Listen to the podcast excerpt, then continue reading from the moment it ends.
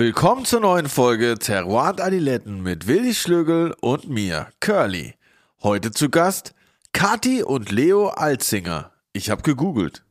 Die kommen aus der Wachau. Jetzt bin ich sehr gespannt, ob Willi hier auch wieder über die Wachau lästert wie sonst immer. Lol. Habt ihr den Podcast eigentlich schon abonniert? Wenn nicht, dann solltet ihr das jetzt tun. Schaut doch gleich mal auf thisispleasure.com vorbei, da gibt es Interviews und News rund um Gastronomie, Essen und Trinken. Nice! Und folgt uns auf Insta und bleibt so immer auf dem Laufenden. Wir freuen uns über alle Kommentare, Likes und Fragen. Was ich mich jetzt frage, wo ist Willi?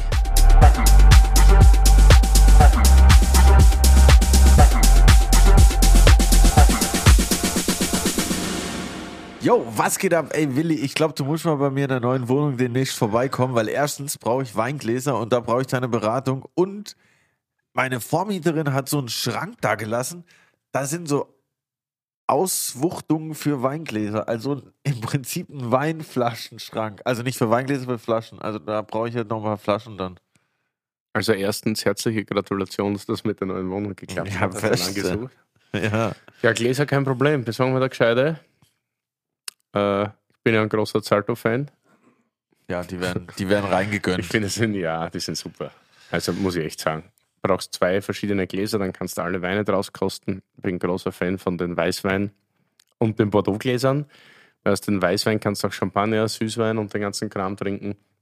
Und aus den Bordeaux trinkst du fast alles eigentlich. So kräftige Rieslinge passen super, weiße Burgunder, rote Burgunder gehen super raus, Blaufränkisch geht alles, Veltliner kannst alles super daraus trinken. Geil. Ja, welche Ausbuchtungen? Ich habe oft ein Problem, musst mir erklären oder zeigen, welcher Kasten das ist.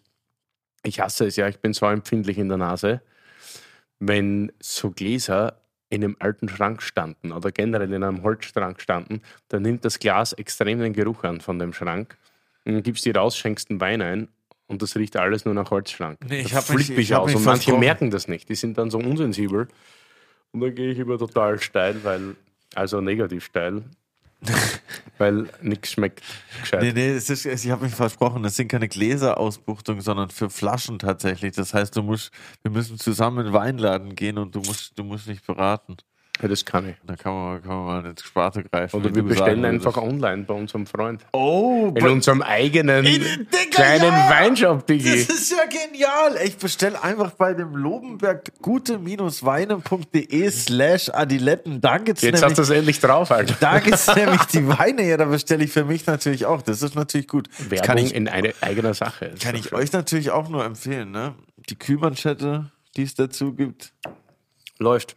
Sieht geil aus. Und was ging bei dir so? Was ich habe gehört, bei dir war am Wochenende einiges los. Ja, wir haben, ich, ja, es war richtig einiges los. Es gibt in Ulm ein paar Jungs, die haben eine Vinothek seit zwei Jahren, die heißt Freiheit. Und die hauen ziemlich auf die Kacke. Also alles, was teuer und gut ist, machen die. Aber ich glaube auch andere Sachen. Aber auf jeden Fall habe ich mit den Jungs so ein bisschen Deal, oder würde gerne mit denen Deal machen, dass wir einmal im Quartal in Berlin auch eine gescheite Verkostung machen, gemeinsam. Und eine fand jetzt statt am vorigen Wochenende. Eine Burgunderprobe, nur weiße Burgunder, also großteils Côte de Beaune. Und das war ziemlich krass. Und dann haben wir auch viele bekannte Winterfreunde eingeladen, also zum Zahlen eingeladen halt. Aber das war, das war Samstagabend und da ist eigentlich zu. Und da habe ich halt sehr gern dann Bekannte, die da sind, weil dann ist das auch ein bisschen entspannter, das Ganze. Aber ist vollkommen ausgeartet. Ja, ich habe schon gesehen, du hast äh, mehrere hundert Bilder in, die, in unsere WhatsApp-Gruppe. Ja, so viel waren es jetzt nicht, aber waren schon ein paar lustige Flights. Ja, Ja, das war nice. ja war cool. Zum Ein, Schluss- zwei Namen kannte sogar ich. Wirklich? Ja. Ja, wir sind dann auch auf Rot umgeschwenkt zum Schluss. Ich, so viel Weißwein, ich kann ja nicht so viel Weißwein trinken. Also nicht wegen der Säure oder so, aber weil ich Rot halt einfach lieber trinke. Aber unser nächstes Pärchen, das da ist, ist wieder ein Weißwein-Winzer. Stimmt. Ein Weißwein-Winzer-Pärchen, so muss man sagen. Ja, die kommen aus der Wachau, die waren auch dabei bei der Probe, machen ein langes Berlin-Wochenende, Uh. machen äh, Riesling und grünen Veltliner. Das eine besser als das andere, obwohl das andere schon sehr gut ist. Und ja, ich bin gespannt, was du so dazu sagst, weil Riesling ist ja dein Thema. Die machen leider keinen Kabinett. Ich glaube, das geht in Österreich einfach nicht so gut als in Deutschland oder gar Genau nicht. mein- das ist halt das das. USP von Mosel oder Deutschland generell Das ist so. mein Thema. Ich werde hier mit, einer, mit einem kritischen Auge heute drauf gucken. Dann Das schauen wir drauf. Und herzlich willkommen an Kathi und Leo Alzinger vom Oh, gleichnamigen Weingut so. Alzinger. Hui.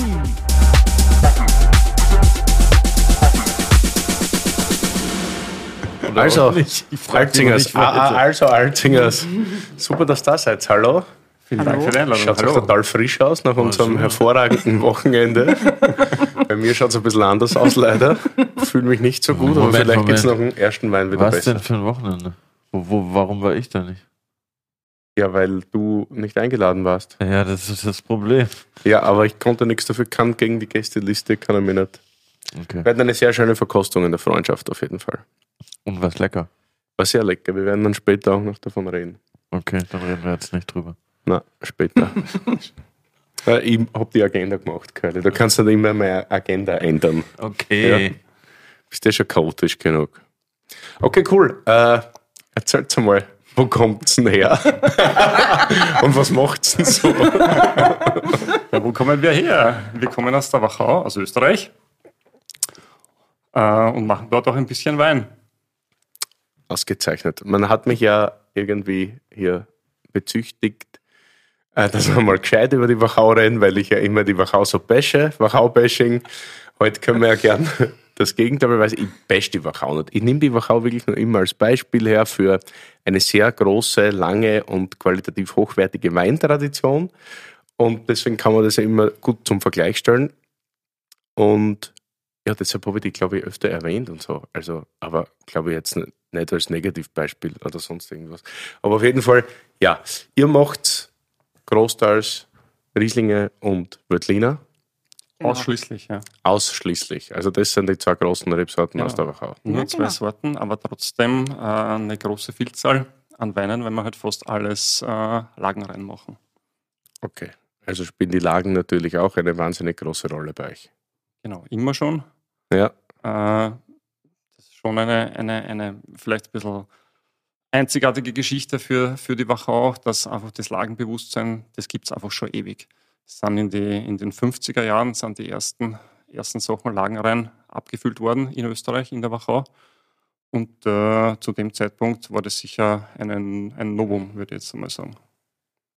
Also das war, okay, und äh, damals aber auch schon immer mit Wettliner und Riesling oder gibt es viele andere Sorten in der Wachau?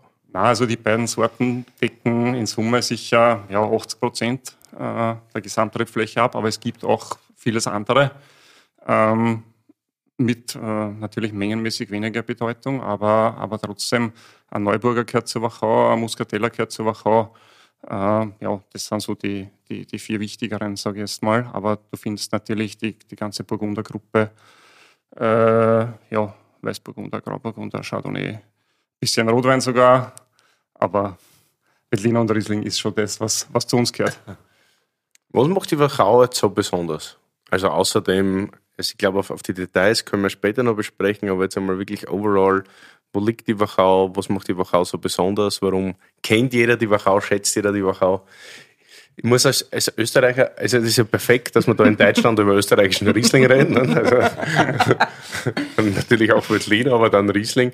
Aber so für, für, für die deutschen Zuhörerinnen und Zuhörer, was, was ist das Spezielle? Ja, ich meine, die Wachau ist sicher, ähm, und deswegen ist sie wahrscheinlich auch über den Wein hinaus so bekannt, ist halt ein- einfach eine, eine, eine tolle Gegend, schöne Gegend. Wir haben viele Terrassen, äh, auf, denen, äh, auf denen der Wein steht. Und das macht es halt schon äh, auch optisch äh, durchaus eindrucksvoll. Äh, von der Bewirtschaftung her macht es vielleicht nicht ganz so einfach, aber, aber ist natürlich äh, ein tolles Gebiet, äh, wo viele Leute Urlaub machen äh, und wo es einfach rundherum schön ist. Und, aber warum es so schön ist, hat auch viel mit dem Wein zu tun, weil einfach die Winzer mehr oder weniger die, die Pfleger der Landschaft sind. Äh, ohne den Weinbau würde es das nicht geben, würde es nicht so schön ausschauen. Und deswegen ist das eigentlich untrennbar äh, miteinander verbunden. Win-win. Klassische Win-Win-Situation. Jeder profitiert vom, vom anderen in dem Fall, genau. Und ja, und durch, die, äh, durch diese Terrassenlandschaft äh, haben wir einfach auch ein sehr einzigartiges, äh, einzigartige Böden, äh, die einfach super passen für, für Riesling. Das heißt, wir haben Urgesteins, Verwitterungsböden, Orthogneis, äh, zum Beispiel oder verschiedene Gneisarten. Und äh, das ist eben auf den Terrassen äh, vorwiegend. Das sind extrem karge, karge Böden, das heißt, du hast einen halben Meter ungefähr Erde, unter Anführungszeichen, und dann kommt der blanke Felsen. Und äh, das macht es äh, dann in den Weinen auch so interessant. Das heißt, du hast äh, Struktur, du hast äh, Filigranität, du hast äh, Eleganz, äh, Mineralik, wenn man das Wort ja. bemühen möchte. Und das macht es das macht's schon ein bisschen einzigartig für Österreich, sage ich jetzt mal. Und wenn man jetzt diese ganzen Lagen mal ich meine, es gibt ja diverse Lagen, Kataster und so weiter. War das immer, immer schon gleich in der Wachau? Weil sonst wo gab es ja also diverse Flurbereinigungen oder wieder oder eine neue Begrenzung diverser Lagen. War das immer schon, immer schon da oder ist das einmal geändert worden? Na, das, das ist eben auch so ein, ein Unikum. Äh, das geht ewig weit zurück, äh, diese, diese Lagenkartierungen. Äh, in der Wachau waren ja früher auch die, die Kirche war sehr weit verbreitet, also Klöster. Und zu diesen Zeiten gab es schon Lagenkarten. Wenn du eine Karte von damals mit heute vergleichst, gibt es natürlich Änderungen, aber alte, äh, große Lagen sind in diesen Karten schon drinnen. Äh, und die sind aber, weiß nicht, 200 Jahre alt. Und äh, von dem her, äh, ja, ist es sicher auch eine, ein, ein, ein, gewisses, äh, ein gewisses Unikum. Und äh, es gab auch jetzt in der, in der jüngeren Vergangenheit nie große, nie große Änderungen. Das, hat jetzt zwar schon vor, jetzt vor zwei Jahren, glaube ich, ist das fertiggestellt worden, ist quasi ganz Österreich einmal neu kartiert worden, also alle, ähm, alle Weinbaugebiete neu festgelegt, alles genau, aber da hat sich in der Wachau praktisch nichts geändert. Und äh, du hast gerade gesagt, es gibt viele Klöster, oder dort? Gibt es da auch dann Gibt es auch Klösterweingüter? Gibt es auch Wein, der in Klöstern gemacht wird? Oder gab es das nur früher? Ja. Gibt es das immer noch? Nein, das Stift Göttweig zum Beispiel äh, hat große Besitzungen. Äh, das ist jetzt zwar verpachtet, äh, wird aber unter dem Namen abgefüllt. Und früher haben das ja, haben ja schon jedes Kloster so seinen ja. eigenen Wein so selber ja. gemacht, oder? Und die haben auch noch, auch die, in, wenn du jetzt in den einzelnen Gemeinden schaust, äh, haben die, die lokalen Kirchen, unter Anführungszeichen, die haben dort alle Besitzungen. Also in, in Weingartenform, die halt verpachtet sind. Ja. Ähm, aber das Eigentum ist, ist äh, in deren Händen. Genau. Nice. Das ist ja auch so eine, so eine Wachau-typische Geschichte, dass äh, bei uns ist alles sehr, sehr kleinteilig. Die 1400 Hektar, die das Gebiet hat, ist äh, zerteilt auf unzählige äh, kleine Parzellen.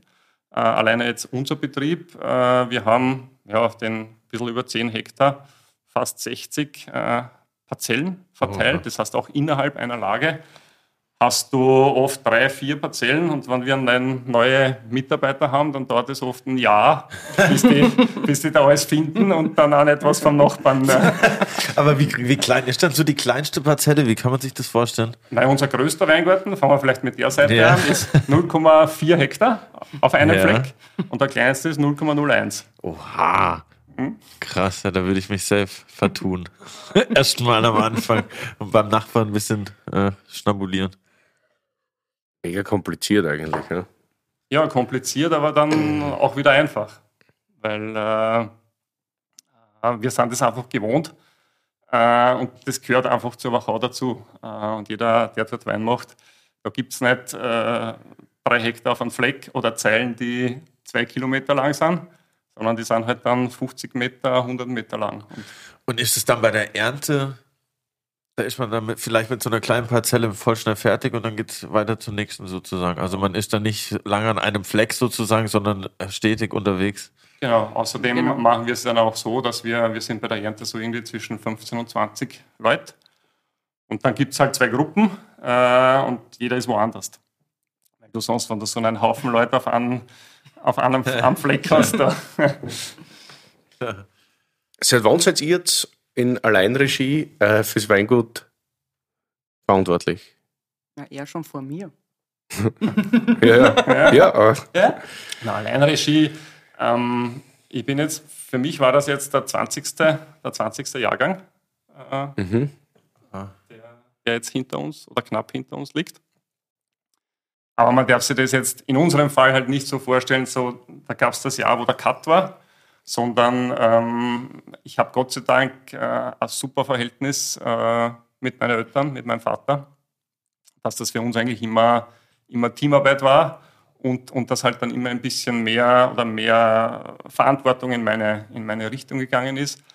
Und das ist halt auch ein, auch ein Riesenvorteil, wenn das so gut funktioniert, weil du einfach viele Sachen, die kannst du nicht lernen. Du kannst äh, noch so viele Schulen machen, Unis machen. Ähm, da ist in, in dem ganzen Weinmachprozess äh, ist so viel, äh, wie soll man sagen, erstes Bauchgefühl drinnen, das extrem wichtig ist, und aber auch äh, Erfahrung drinnen. Und dadurch, dass wir eben so viele Parzellen haben, ähm, reagiert da innerhalb einer Lage oft äh, eine Parzelle ganz anders als eine, die jetzt äh, 50 Meter weg ist. Und das kannst du nur ähm, einfach durch Erfahrung und durch Ausprobieren herausfinden. Und das ist einfach ein irrsinniger Vorteil, äh, wenn du da jemanden hast, der schon 20 Jahre herumprobiert, was funktioniert gut. Und vor allem bei uns ist ja auch, du hast jedes Jahr andere Voraussetzungen. Das Wetter ist anders äh, und, und viele andere Geschichten äh, auch noch. Und ja, du ersparst dir einfach zehn Jahre von selbst herumprobieren, damit du mal weißt, was gut funktioniert. Dann im Detail wird natürlich weiter herumprobiert, wie könnte ich da noch ein äh, bisschen drehen oder da was verbessern oder wenn man sich ein bisschen anders vorstellt, das, den Output. Ja, das macht es äh, das macht's spannend. Aber ja, rein ganz alleine verantwortlich. Äh, mein Vater ist, ist, ist heute immer noch äh, jeden Tag im Weingarten. Ohne den kann er nicht. Äh, obwohl er 75 ist jetzt. Und ja, er macht viele Sachen, für die sich sonst niemand Zeit nimmt äh, oder Zeit nehmen kann. Viele Details, viele Kleinigkeiten. Und es wird aber trotzdem noch, äh, wenn so der, der neue Jahrgang im Keller ist, äh, immer noch gemeinsam verkostet und, und, und probiert und, und Meinung ausgetauscht. Also war es so ein bisschen so ein fließender Übergang, mehr oder weniger. Ich, ich könnte jetzt gar nicht sagen, das war das Datum, ab dem wir zwei ja. oder ich, äh, zuerst ich, dann wir zwei. Und weil wir gerade vom Foto reden, vielleicht jetzt auch den ersten Wein. Wir haben heute gesagt, wir trinken von reif nach jung. Wir haben jetzt im Glas einen Riesling aus der Lage Leuenberg, wahrscheinlich einer deiner oder eurer Paradelagen. Äh, Spätlese, halbtrocken 1986. Tolle Farbe. An mich gedacht, gell? mein Jahrgang, auch deiner Curly, glaube ich. Gell? Super, ja, unser Jahrgang. Cheers hier auf 1986, würde ich sagen. Zum Wohl. Prost, Prost, Prost. Super nice Farbe. Ja, ich habe mir gedacht, ich nehme das mit, äh, weil es so ein bisschen der, der Startschuss ähm, für das Weingut war eigentlich. Also gibt es das Weingut nur noch seit sieben Generationen, sondern. Naja, den Betrieb gibt es schon lang, aber jetzt als, als produzierend, als selbstvermarktend, gibt es ihn noch nicht so lange. Das hat sie eben mit Anfang der 80er Jahre äh, hat das begonnen. Also das heißt, äh, da waren meine Eltern waren zuerst, äh, genauso wie die, wie die Großeltern, Traubenlieferanten für Genossenschaft. Und äh, Anfang der 80er waren zwei extrem schlechte Jahre hintereinander, Frost und, und, und Hagel, mhm. mit quasi keiner Ernte. Äh, und dann musste, man hatte das eh schon immer im Kopf, äh, selber was machen zu wollen. Aber dann musste es eben sein, weil es sonst einfach finanziell sich nicht mehr, nicht mehr ausgegangen wäre. Und äh, dann haben sie eine, einen Heurigen aufgemacht, Buschenschank, Straßenwirtschaft. damit wir es übersetzt haben. Ähm, und so hat es dann angefangen. Und, und damals eben für, für die damalige Zeit einfach schon hohe Qualität geboten, ordentliche Gläser und so weiter. Das war einfach für die Zeit nicht, nicht üblich. Und so hat das Ganze irgendwie angefangen. Die, in, dem, in der Zeit hat sich auch die ganze ja, Gourmet-Journalistik entwickelt, äh, dass den Leuten das äh, wichtig war, was sie, was sie trinken. Und ja, so hat das angefangen. Und die Lage heißt Ried. Leuben, Leuben Was heißt Ried? Ried äh, heißt äh, Lage. Ah, Einzellage. Nice. Aber auf, Dialekt oder ist das eine. eine Ja, Ried ist eine österreichische, Österreichische Bezeichnung, ja. Genau. Hat jetzt, glaube ich, gerade eine sehr große Renaissance bekommen. Genau. Genau, ist jetzt sogar, und das war eine super Geschichte, seit, ich kann es gar nicht sagen, ich glaube vier, fünf Jahren, musst du auf der Etikette, wenn du eine Einzellage abfüllst, muss davor das Wort Ried stehen. Das ist auch super für den Konsumenten, damit weiß er sofort, das ist eine Einzellage und nicht irgendeine Fantasiebezeichnung oder eine Cuvée oder sonst irgendwas. Das heißt, in Wahrheit der kleinste, die kleinste Einheit, wo ein Wein herkommen kann. ja, also große Lage, oder? Theoretisch? Nicht? Ist es wie GG oder ist es gleich? Na, das ist eigentlich äh, ist keine Bewertung. Äh, weil GG wäre ja Ja, okay, eine, stimmt, eine, du hast eine, recht, ja. ein Ranking innerhalb Ja. der Lage. Das sagt eigentlich nur, dass es eine Lage ist. Okay. Werbung! Digi, ich hab's geschafft. Der Fastenmonat ist endlich hinter mir. Oha, krass. Welcome back. Wie war's? Naja, unterschiedlich. Mal leichter, mal härter. Meistens ein bisschen langweilig. das kann ich absolut nachvollziehen, verstehe ich. Und keine Ahnung, ob ich das so lange durchhalten würde. Mein Lieber, da habe ich die perfekte Lösung für dich. Intervallfasten. Da gibt's viele verschiedene Formen. Von sechs Stunden am Tag bis zwei Tage die Woche. Was man auf jeden Fall sagen kann, ist, dass das positiv auf die Gewichtsabnahme und die Reduktion von Körperfett auswirkt und auch auf den Stoffwechsel. Und noch ein paar Sachen. Und weißt du, was ich dir dazu empfehlen kann? Was denn? Natürlich AG1. Aha. Du weißt, das nehme ich ja schon seit über zwei Jahren, aber auch für spezielle Fastenkuren ist es perfekt. Mit seinem niedrigen Zuckergehalt und der hohen Mikronährstoffkonzentration. Einfach ein idealer Begleiter fürs Intervallfasten. Es liefert dir für fast alle Fasten ein Nährstofffundament aus über 70 Inhaltsstoffen, die die positiven Effekte vom Fasten zusätzlich unterstützen. Es hilft deinen Energiestoffwechsel und gesundes Altern von den Knochen und deinem Nervensystem. Das ist natürlich nice. Voll nice. Und dabei ist es more in one. Du musst nicht zehn unterschiedliche Vitaminpillen dir einwerfen.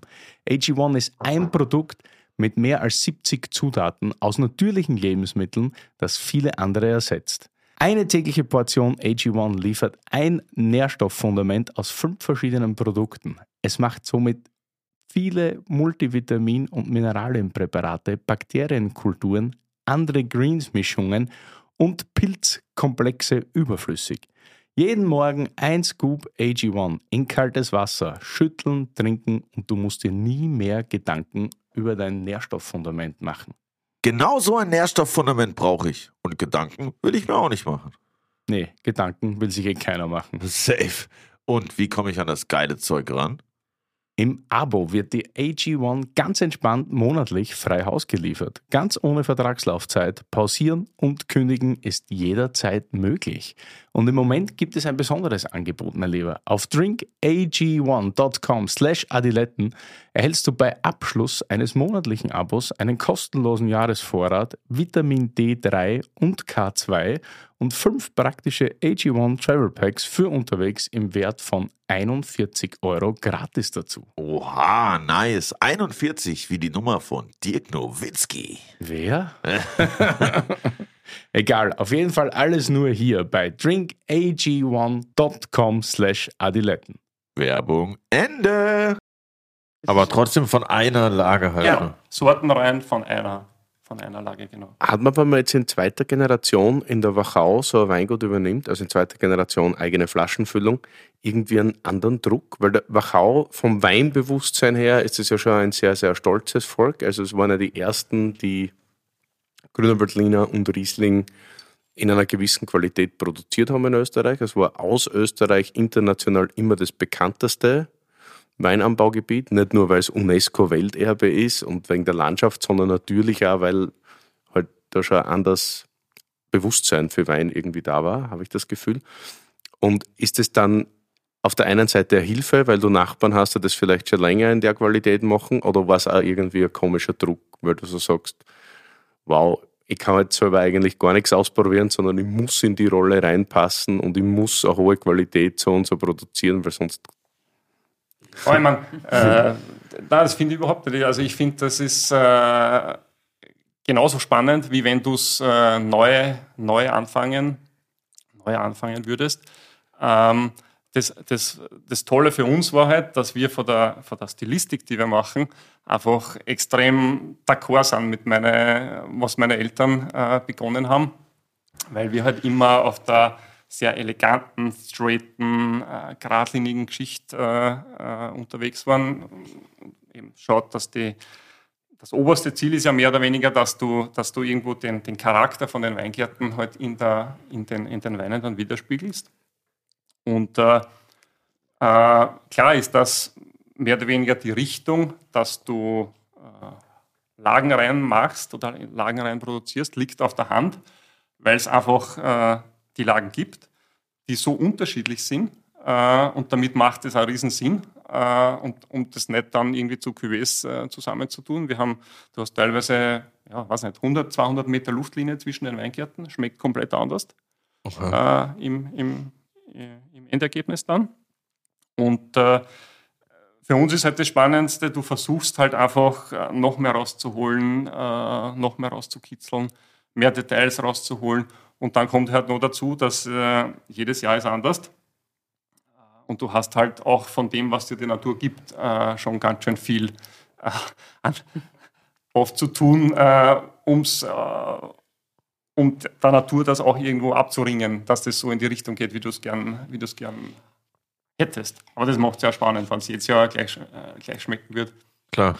Dann wäre es kein besonderes Produkt. Ist der Wein, der 86er, unglaublich frisch, super schlank. Ich spüre überhaupt keine Süße, ehrlich gesagt. Also für mich trinkt ja. sich das komplett ja. trocken. Wobei, bisschen das zu dem Zeitpunkt halbtrocken auch noch wesentlich weniger ja. äh, Restzucker war, als es, als es heute ist. Bombensäure, der steht ja. da wie ein. Ja. Aber also was ich schön finde, ich glaub, gut, ich weiß natürlich, was es ist, aber wenn du reinriechst und wenn du einen Schluck nimmst und wenn du schon mal Wachau reif getrunken hast, ich glaube, du könntest nichts anderes sagen als Wachau reif, oder? Also das schmeckt jetzt für mich überhaupt nicht wie ein deutscher reifer Riesling. Nein, ja. würde, würde, ich, äh, würde ich auch so sagen dass das klassisch österreichisch und, und klassisch Wachau ist. Ähm, und und äh, bei allen Vergleichen, die man halt, äh, die man immer macht. Aber es ist halt einfach die, die Weingärten schauen in Deutschland anders aus, da ist anderes Grundgestein da, andere geografische Lage und das macht halt alles dann einen, äh, einen, einen Fingerabdruck rein. Und ich glaube, das äh, ist auch der falsche Weg, zu versuchen, äh, irgendwen anderen zu kopieren oder zu schauen, dass es so schmeckt wie dort, sondern du musst deine Identität finden und halt das dann hoffentlich äh, auch Konsumenten zu finden, deren das schmeckt. Sehr gutes Thema, eine sehr gute Einleitung, nämlich verschiedene Stile in der Wachau. Ja.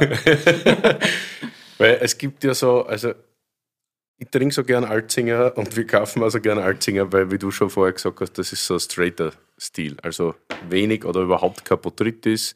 Die Weine nicht zu kräftig, ist schon mal ein Kraftlackel dabei, weil die Wachau ist jetzt nicht die kühlste Gegend und wenn es aus einer warmen Lage Leubenberg kommt, hat er Kraft, da habe ich ja nichts dagegen. Aber hast du da, wie du jung warst und äh, hat dir das auch immer schon selber besser geschmeckt oder hast du mal gedacht, okay, lass uns dann doch einmal trockenen Wein mit einem gewissen Botrytis-Anteil machen, weil es lustig ist? Ich meine, herumprobieren tut jeder mal äh, irgendwas.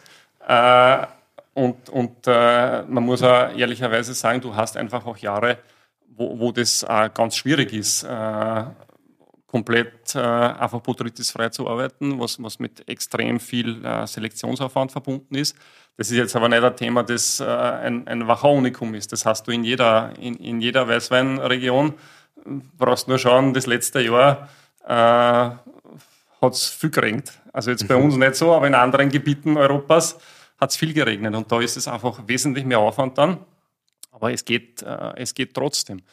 Aber wir haben sie einfach bewusst für diesen äh, Weg entschieden und auch für die Weiterverfolgung dieses Weges entschieden, ähm, weil du einfach, äh, wenn das sehr klar ist, dann ähm, hast einfach einen wesentlich besseren Ausdruck äh, der Lage oder der, der verschiedenen Lagen. Das, die, die, Unterschiede sind viel, viel deutlicher.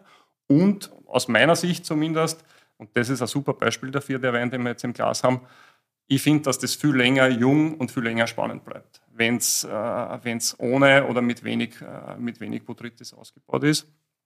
Allerdings muss man auf der anderen Seite wieder sagen, Ähm, das ist eine Betriebsphilosophie. Das muss man für sich selber entscheiden. Und man kann auch nicht sagen, so in dem Gebiet ist es so oder in dem ist es so, weil es gibt überall verschiedene Stile und wenn es derjenige, der es produziert, so gut verkaufen kann und, und seine Kunden hat und dahinter steht, warum nicht? Absolut, ja. Mir, es ist halt nur aufgefallen, dass wenn man ein Österreicher ist oder sich lang mit der österreichischen Weinthematik schon beschäftigt, dass es halt schon mal so war, als die Weine mit einem hohen Botrytis-Anteil, also trockene Weine ja. mit einem hohen Botrytis-Anteil, einfach generell mehr Punkte gekriegt haben. Ja. Ja, und, und halt irgendwie dann ein Monument waren. Und dann denke ich mir, ist es dann auch unfair für, für einen, also unfair, oder für einen jungen Betrieb, wenn man sich dann denkt, okay, eigentlich wären wir schon gern hochbepunktet und eigentlich schmeckt mein Riesling geiler, er ist halt nur frische. So, also. Ja, ich meine, da muss man auch wieder sagen, das ist erstens nicht nur ein Wachau-Thema, sondern das war in, in alle Weißweinanbaugebiete in Österreich genau das, das, die gleiche Thematik. Und ja, es stimmt, äh, meine Eltern haben am Anfang immer gekämpft. Äh, das war zwar immer ganz gut bewertet, aber es war nie ganz vorn dabei. Äh, aber trotzdem haben sie sich gedacht, wir wollen das so. Äh, es gab genug Kunden, denen das geschmeckt hat, die da auch dahinter waren und gesagt haben, ja, nichts ändern. Und wir haben es überlebt, sage ich jetzt einmal. Und, und heute ist umgekehrt. Äh, heute ist die, die, Suche eigentlich eher mehr nach äh, Geradlinigkeit. Nach Geradlinig, nach Struktur. Und von dem her war es eigentlich schon eine sehr weise Entscheidung damals, weil das ist jetzt Du bist der Rechenkaiser? ja, 35. 35, genau. So alt wie ich. Du brauchst gar nicht rechnen können. ich wusste trotzdem. ja, aber du hast jetzt so oft dieses Wort gesagt. Botrytis, Digga. What is it? Curlys Weinwörterbuch. Nice. Aber hat man, glaube ich, sogar schon, oder? Keine Ahnung, dann war es bei Harry. Oh ja, habe ich das sicher schon mal erklärt. Ne? Ich glaube, das war erst in einer unserer letzten Folgen, die wir aufgenommen haben. Ich glaube, du hast Harry erklärt. Grüße. Okay, egal. Können wir nochmal machen. Ansonsten weiß es jeder, glaube ich. Curly, Wein, das Wörterbuch. Botrytis. Botrytis cinerea ist ein Schimmelpilz, den es auf der ganzen Welt gibt. Er befällt nicht nur Weintrauben, sondern so gut wie alle Pflanzenarten. Der Pilz wächst auf reifen Beeren, in denen es schon viel Zucker gibt, durchdringt die Schale und lässt Feuchtigkeit verdunsten. Das konzentriert den Beerensaft und die Trauben schmecken süßer und intensiver. Obwohl es die Botrytis auf der ganzen Welt gibt, braucht es das richtige Mikroklima mit ausreichender Feuchtigkeit, wie zum Beispiel an der Mosel, im Rheingau, in Franken, im österreichischen Neusiedlersee oder im Schweizer Wallis, um die sogenannte Edelfäule beim Wein zu erzeugen. Typischer Botrytis-Wein bringt nicht nur eine gewisse Süße und Fülle mit, sondern auch Aromen wie Honig, Pfirsich, Rosen oder Karamell. Es schmeckt hervorragend. Mega. Mhm. Ich bin gerade richtig. Ja, vor allem, wenn du nicht weißt, was das ist und wie alt das ist, kommst du nie auf das Alter. Ja, kommst, auf den Jahrgang kommst du nicht. Also wenn wir das blind einschränken würden. Ich glaube, wenn man, ein bisschen, wenn man sich äh, ein bisschen eingetrunken ist und ein bisschen die Jahrgänge kennt, kann man schon sagen, dass es ein sehr klassischer Jahrgang ist, gute Reife, hohe Säure. Dann kann man schon ein bisschen einschränken. Aber ich weiß nicht, du bist der Profi. Weiß nicht, auf was, was würdest wenn du das jetzt nicht wüsst, wüsstest, wie alt würdest du sagen, dass es ist? Oder sein kann? Also die Reife ist schon da, aber ich würde mindestens, wäre ich zehn Jahre, ich wäre irgendwo in der ersten Hälfte der 90er, 90er wahrscheinlich. Ja, genau. Und nicht noch jünger, weil das ist schon beeindruckend. Ja, eben, da ist, da ist äh, in, in, in der, für mich ist jetzt, jetzt ist es komplett weg, aber man hatte schon am Anfang, speziell in der Nase, hat man schon ein bisschen Reifenoten drinnen gehabt.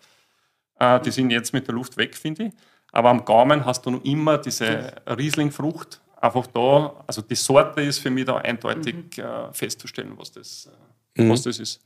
Wie seid ihr aufgeteilt? Habt ihr mehr Riesling oder mehr Veltliner? Es ist schon äh, mehr Veltliner. Mhm. Aber wir haben für Wachauer Verhältnisse einen, einen hohen Rieslinganteil, bei 30 Prozent ungefähr, knapp drüber. Ähm, und mehr werdend, sage ich jetzt mal. Was schmeckt euch besser? Von den Zweien. Ja, also wo ist das Herz? Riesling ja, oder Veltliner? Das, das, ist schon mehr beim Riesling, ehrlicherweise. Ja. ja. ja. Scheiß Schmutzen, das ist sehr gut. Wie würdest du denn jetzt einem Dummy wie mir den Unterschied zwischen Riesling und Veltliner erklären?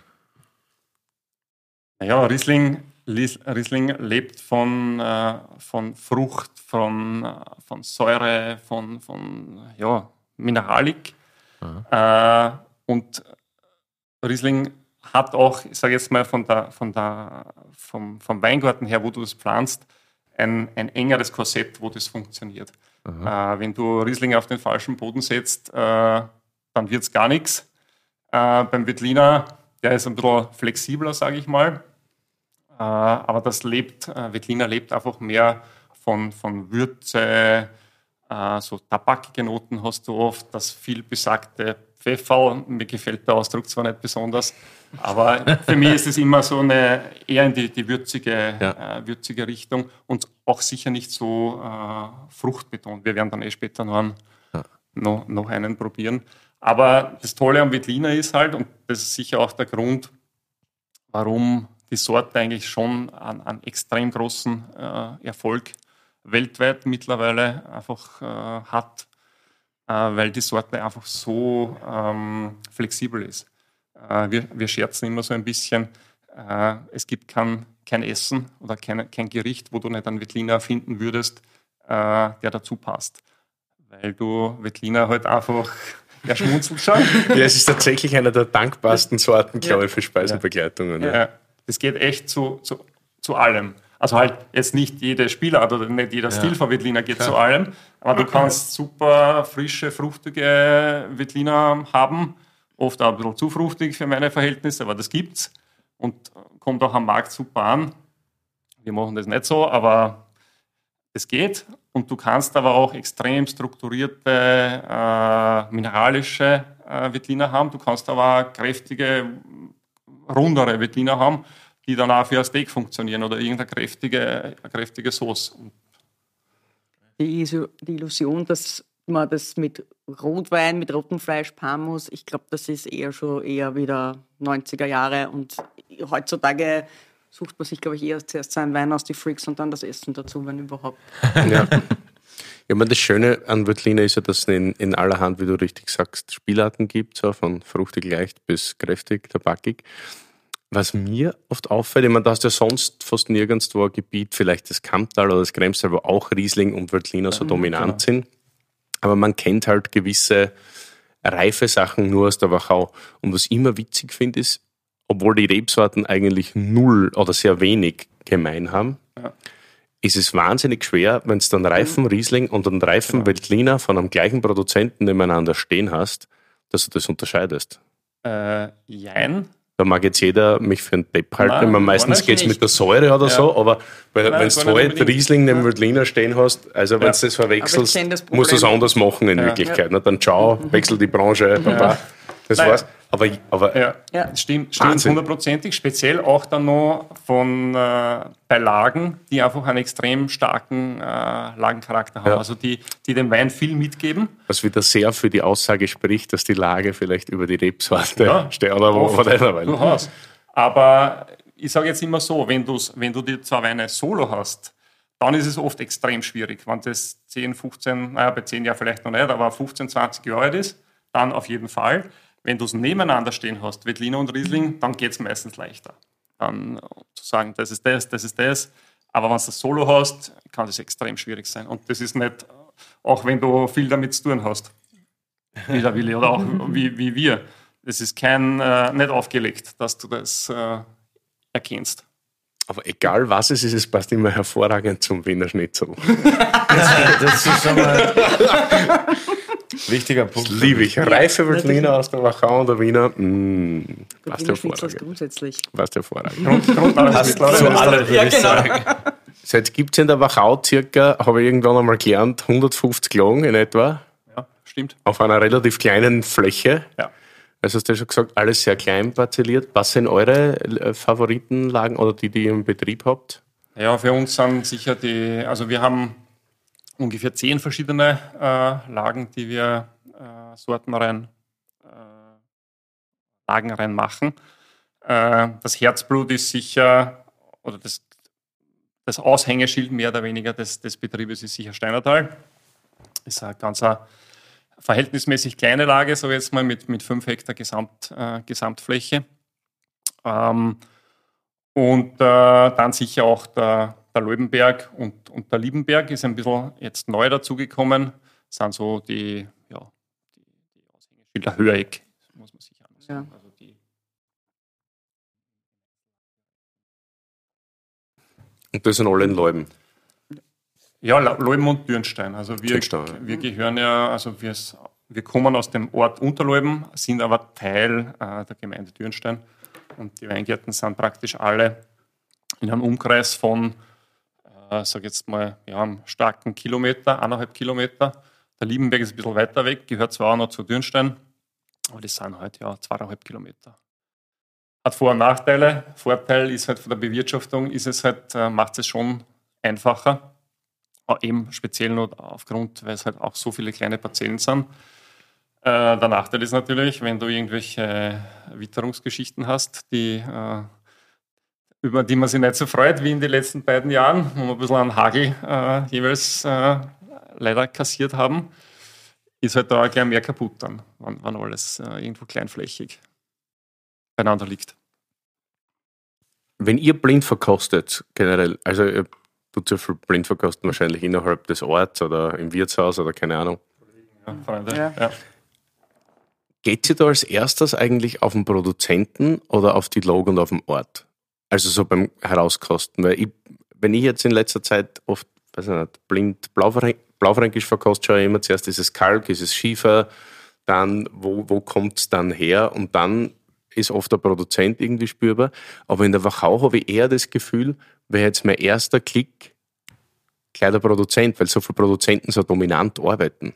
Du meinst jetzt, wenn man innerhalb, Ja, genau, innerhalb der Gruppe Weinbau- zum Beispiel. Ja. Okay. Na, würde ich, bin ich ganz bei dir. Also da geht es auch eher um den, äh, um den Produzenten und dann handelst du dich, äh, handelst du dich Dann weißt du automatisch, okay, aus welchem Ort kommt er, welche Lohn bewirtschaftet er und dann kannst du irgendwie. Genau. Aber da, ich habe schon das, in Wachau ist extrem, dass der Betrieb an und für sich sehr dominant, oder jeder Betrieb sehr dominant, einen dominanten Stil. Ja, ich meine, es gibt schon Weingärten, die schon, äh, also sagen wir mal so, vielleicht ist gar nicht so einfach, direkt auf den Betrieb zu kommen, aber es gibt äh, im ganzen Gebiet auch Weingärten, äh, die einen ähnlichen Stil äh, produzieren.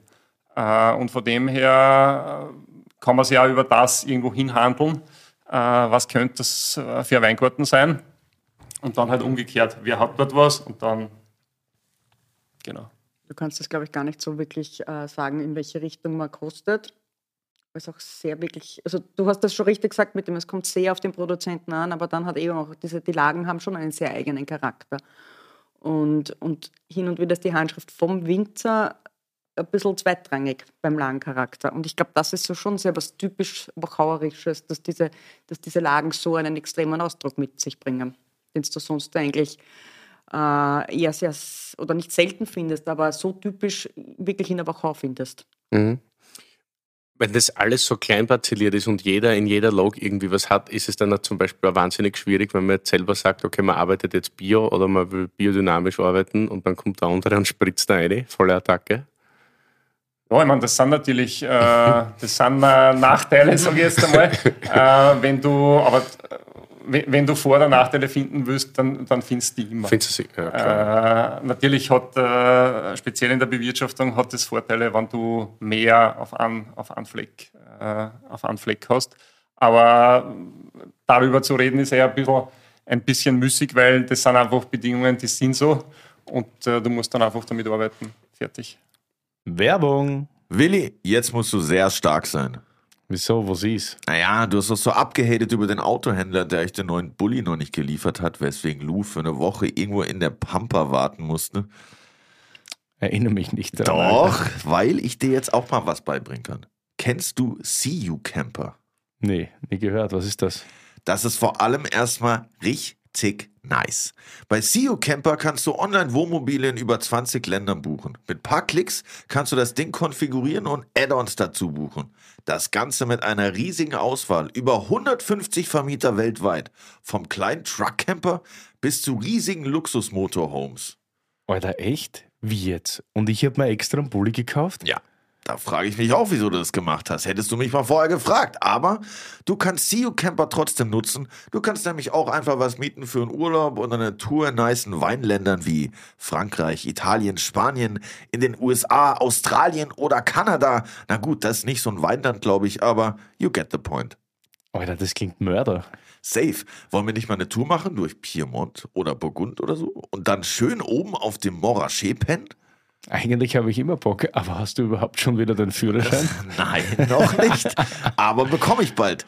Ist jetzt schon sowas von verjährt alles und wenn ich ihn hab, geht's los. Klingt nice, Digi. Und wie funktioniert das Ganze? Einfach auf www.cu-camper.com gehen und wir wären ja nicht wir, wenn wir nicht ein fancy Goodie für euch hätten. Mit dem Gutscheincode CU-TA24 spart ihr bei allen Buchungen ab 1500 Euro 50 Euro ein. Das Ganze ist einlösbar bis zum 31.12.2024. Das war viel Info. Sag nochmal, komm.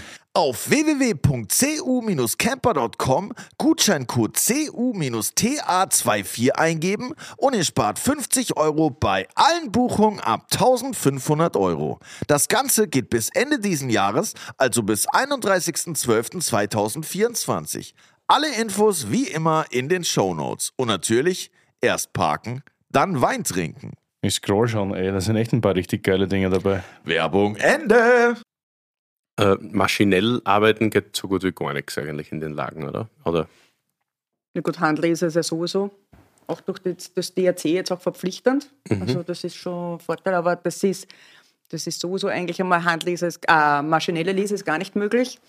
Und dann die Bewirtschaftung an sich, na, es gibt schon Lagen, wo wir zumindest mit einem kleinen Traktor durchfahren können, aber die, speziell in den Terrassenlagen und gerade am Leubenberg, das ist pure Handarbeit. Und das ist eher Knochenarbeit, weil das sind schon ziemlich steile Terrassen. Ähm, und das macht es halt dann auch wirklich teilweise schwieriger. Curly, Wein, das Wörterbuch. Handlese. Bei der Handlese werden die Weintrauben, wie der Name schon sagt, mit der Hand vom Rebstock abgeschnitten. Früher war das natürlich normal. Mittlerweile wird immer öfter die maschinelle Lese eingesetzt. Im Vergleich zum Traubenvollernter arbeiten Menschen bei der Ernte langsamer, aber auch viel genauer. Das heißt, reife Trauben, unreife oder auch verfaulte Trauben können viel besser voneinander unterschieden werden. Zum Beispiel Botrytis kann so besser entdeckt werden. Die Handlese ist bei manchen höheren Qualitätsstufen von Wein vorgeschrieben. Oha. Ja, man muss sich halt vorstellen, äh, halt in den Bereichen, wo gar nichts geht, wo du wirklich alles von Hand äh, machen musst, äh, bist du bei den vierfachen Arbeitsstunden äh, als, als ebene Lage. Das heißt, in der Ebene voll bewirtschaftbar sagst du irgendwie so ja, 300 Stunden pro 300 Arbeitsstunden pro Hektar Bewirtschaftungs- äh, und, äh, und, und in die Terrassen bis, bei, ja, bis zu 1400, 1500 Pro Hektar. ja, Arbeitsstunden pro Hektar. Genau. Ah, Pro, ja, pro Jahr. ja fünfmal so viel. Ja, zwischen vier und fünf Mal, je nach Also, oder rechnen. der Rechenkaiser. Aber das ist, gehört einfach, äh, gehört einfach dazu. Wir sind es das gewohnt, äh, dass es halt so ist. Und äh, der Output, den du rausholen kannst, macht es halt auch wert, dass man das tut. Dass man das, Also ist der Unterschied schon so immens bei einer Terrassenlage vom Geschmack, vom Charakter, von der Qualität im Vergleich zu. Genau. Es sind einfach, dort sind es für uns die einfach besseren oder besseren, die Böden, die äh, einfach mehr Charakter äh, in, den, äh, in den Wein reinbringen. Und, äh, und das macht es das macht's einfach Ja. aus. Und du hast auch auf den Terrassen, was noch dazu kommt, das ist ja der Boden alleine ist es ja nicht. Äh, es sind ja auch die, das Klima oder das Mikroklima in dem Fall äh, ist es ja auch, äh, das die Unterschiede macht. Und man sieht es ja ganz gut, wenn man jetzt den Leubenberg hernimmt, der ja eigentlich eine, eine für Wachauer Verhältnis große Lage ist. Das sind über 30 Hektar, 35 Hektar. Und da musst du ihm dann sagen, Leubenberg ist nicht gleich Leubenberg. Also da schmeckt es ganz anders, ob jetzt das am Bergfuß steht, äh, irgendwie auf 250 Meter äh, über äh, Seehöhe oder ganz oben auf 350, 370. Äh, und, und das kommt halt dann noch dazu. Das erkennt man jetzt aber an der Flasche nicht. Ich kann jetzt also zwei Ried Leubenberg kaufen und die sind komplett unterschiedlich. Oder steht Ja. dann auf der Flasche, habe ich irgendeine. Okay. Du schmeckst es. Du schmeckst aber, nur, Also okay. es können zwei Veltliner Leubenberg sein, die aber komplett unterschiedlich äh, in, der, in der gleichen auch Reifeklasse Ja. komplett unterschiedlich äh, schmecken kann. Durch das Mikroklima. Genau. Und auch durch eben, äh, du hast auch verschiedene Böden am äh, Bodeneinflüsse, zum Beispiel am Leubenberg. Und ja, Leubenberg ist nicht gleich Leubenberg. Und verschiedene Ausbauweisen natürlich auch. Und Ne? Ausbauweisen, genau. Also Ausbauweisen, man, also wenn du glaubst, dass jetzt schon kompliziert ist mit Veltliner Riesling, verschiedenste Lagen, alles klein parzelliert, kommt jetzt noch was dazu, was sich die Wachau selbst auferlegt hat. Im Jahre 1983, nämlich die Gründung der Vinea Wachau. Wenn ich das richtig recherchiert habe. Ah, gut recherchiert. Ein paar Pioniere, die meinten, sich noch ein eigenes Qualitätssystem über dem Weingesetz, also was, was über dem Weingesetz steht, nochmal aufzuerlegen. Und Über dem zwar, Gesetz stehen ist immer gut. ja, ich glaube, das Wichtigste ist, glaube ich, Trauben nur aus der Wachau. Das war, glaube ich, so irgendwie also eine strenge Grenze, kein Traubenzukauf. Und dann nochmal ein eigenes Qualitätsprinzip über die Weine, die mit Mostgewicht, glaube ich, bestimmt sind. Also Genau. Kloster Neuburger Mostwaage, oder wie hier genannt, Öxle oder so. Also Ah, umso ja. mehr, desto besser während der Lese. Und da gibt es ja die drei Qualitätskategorien: Steinfeder, Federspiel und Smaragd. Aber vielleicht erklärt sie ja nochmal kurz, um was Also, da genau geht. umso mehr, desto besser. Äh, hat vielleicht in, in, in, in früheren Zeiten äh, gegolten. Viel hilft Sage ich viel. sage ich jetzt Ja, mal. Nein, es, man muss einfach sagen, in den, in den äh, Zeiten, wo das, wo das entstanden ist, ähm, war es klimatisch äh, noch ein bisschen anders, äh, als das heute ist. Und damals war, ähm, hatte die, die Zuckergradation ähm, in, in Richtung Qualität mehr Aussage äh, als das heute. Also heute ähm, ist es einfach in Summe gesehen wärmer äh, und du kommst auch leichter äh, auf, eine, auf eine entsprechende Reife. Wobei das auch nicht, äh, auch nicht ganz so fix ist, weil wenn du die letzten zehn Jahre anschaust, jetzt vor jetzt Retour zehn Jahre, waren fünf kalte Jahre dabei und nur fünf äh, warme. Also so mit Global Warming und so weiter stimmt natürlich, es geht rauf. Aber dass es jetzt nur warm ist, ist auch, ist auch Blödsinn. Die Extreme werden einfach. Genau, die Extreme wären einfach, äh, wären einfach mehr. Und dann hat man eben damals äh, diese, diese Kategorien äh, sich überlegt, weil es damals äh, auch ni nicht wirklich was gab in diese Richtung und, und das, ähm, das, was auch so wichtig dahinter ist, ähm, ist, dass äh, eine der drei Kategorien auf der Flasche auch heißt, es ist nicht aufgebessert. Das heißt, äh, Qualitätswein darf ja, darf ja ein bisschen nachgeholfen werden in einem gewissen Maß. Äh, mit, mit Zucker auch, äh, um es ein bisschen äh, der, der, Reife nachzu, der Reife nachzuhelfen. Ist jetzt aber kein Wachau-Unikum, auch kein Österreich-Unikum. Das gibt es in Österreich genauso wie in Deutschland.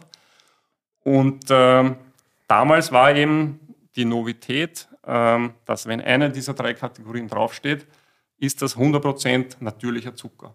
Das heißt, äh, und das ist auch was, was für damalige Verhältnisse auch Pionierarbeit war, dass man einfach den Jahrgang auch widerspiegeln wollte. Das heißt, wenn du ein kühleres Jahr hast, dann ist es halt knackiger, äh, filigraner vielleicht. Wenn es ein reiferes ist, ist es halt ein bisschen äh, ja, runder, korpulenter.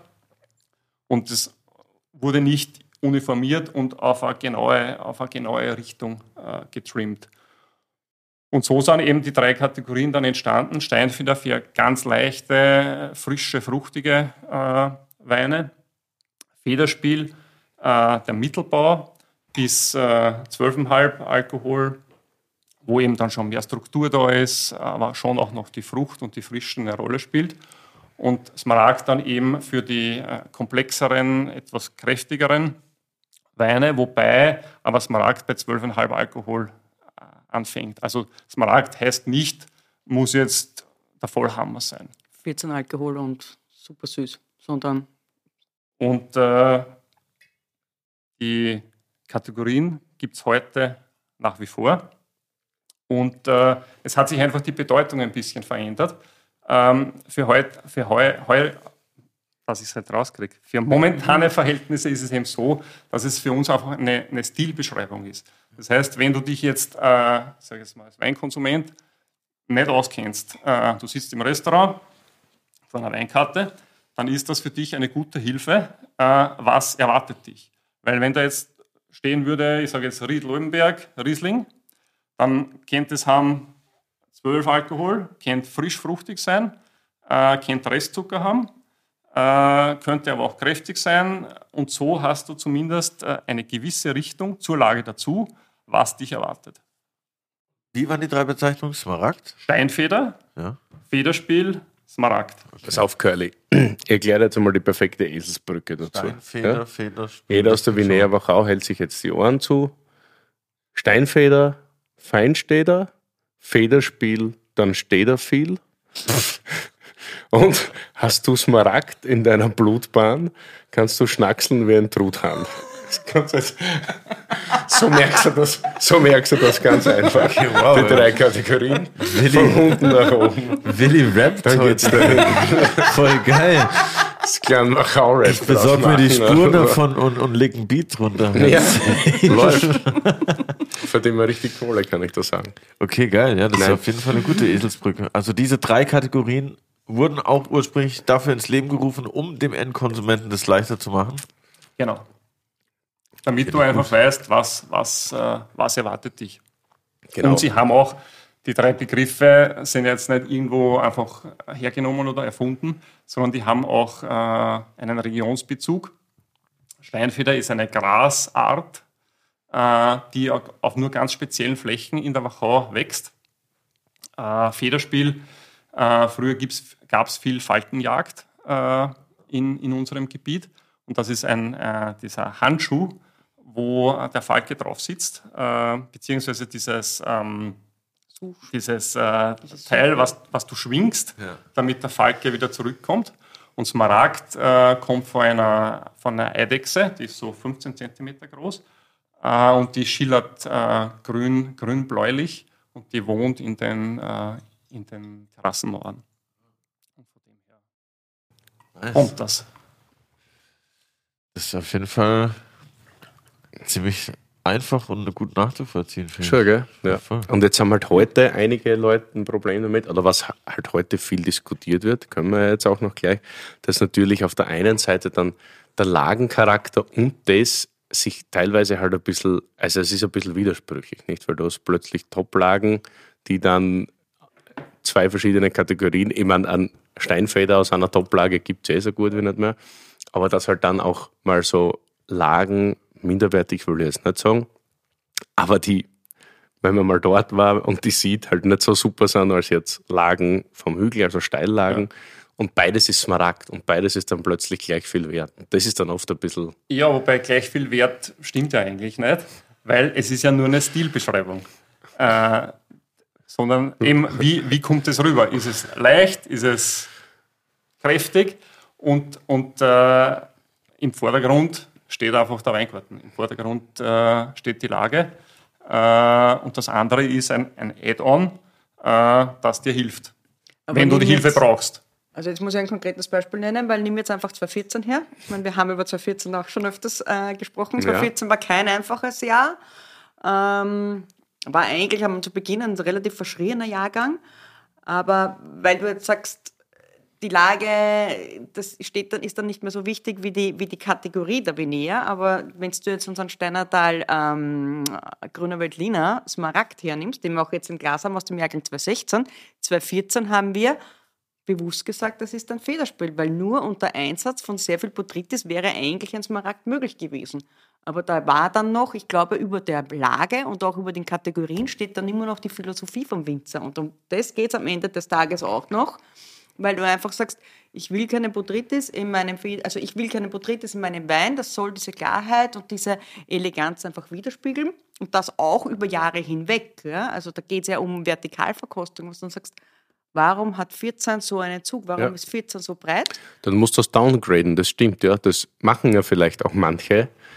Haben wir ja auch gemacht. Ja, Wobei Aber- aber- Downgraden ja aber- schon wieder Ja, äh, nicht, Downgraden nicht ist ja schon wieder das falsche ja Wort. eh, schon aber, wieder von, bewertend. au- ja, aber ich habe noch nie einen Federspur gesehen, der teurer ist als ein Smaragd. Und wenn ein Smaragd teurer oder ein Federspur billiger ist von Haus aus, dann ist es downgraded. Ja, aber es nähert sich äh, in guten Lagen, wenn es beides geben sollte, ist es knapp nebeneinander. Ja. ja, kann man so sagen, ja.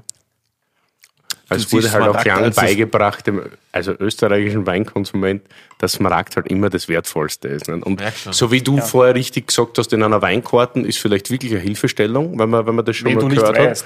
Ja, es kann aber auch genauso sein, dass er Irreführung ist, weil wenn du dann äh, Ja, du kannst es immer von, von beiden Seiten sehen. absolut, absolut, das wollte ich Aber ich glaube, gerade weil du gesagt hast, in Österreich, ich meine, nebenher Österreich das Jungweintrinkerland schlechthin. Und ich meine, wir bekehren, wir sind wieder Messias ja, bei uns im Weingut, wenn Kunden kommen und sagen, legt doch mal die Weine ein bisschen weg. Ihr wisst ja gar nicht, was ihr eigentlich habt an dem Wein, wenn ihr ihn gleich jung trinkt. Und gerade bei unseren Weinen, die eben diese Eleganz haben und so puristisch sind, die brauchen einen ab und an halt auch etwas länger als vielleicht manch andere.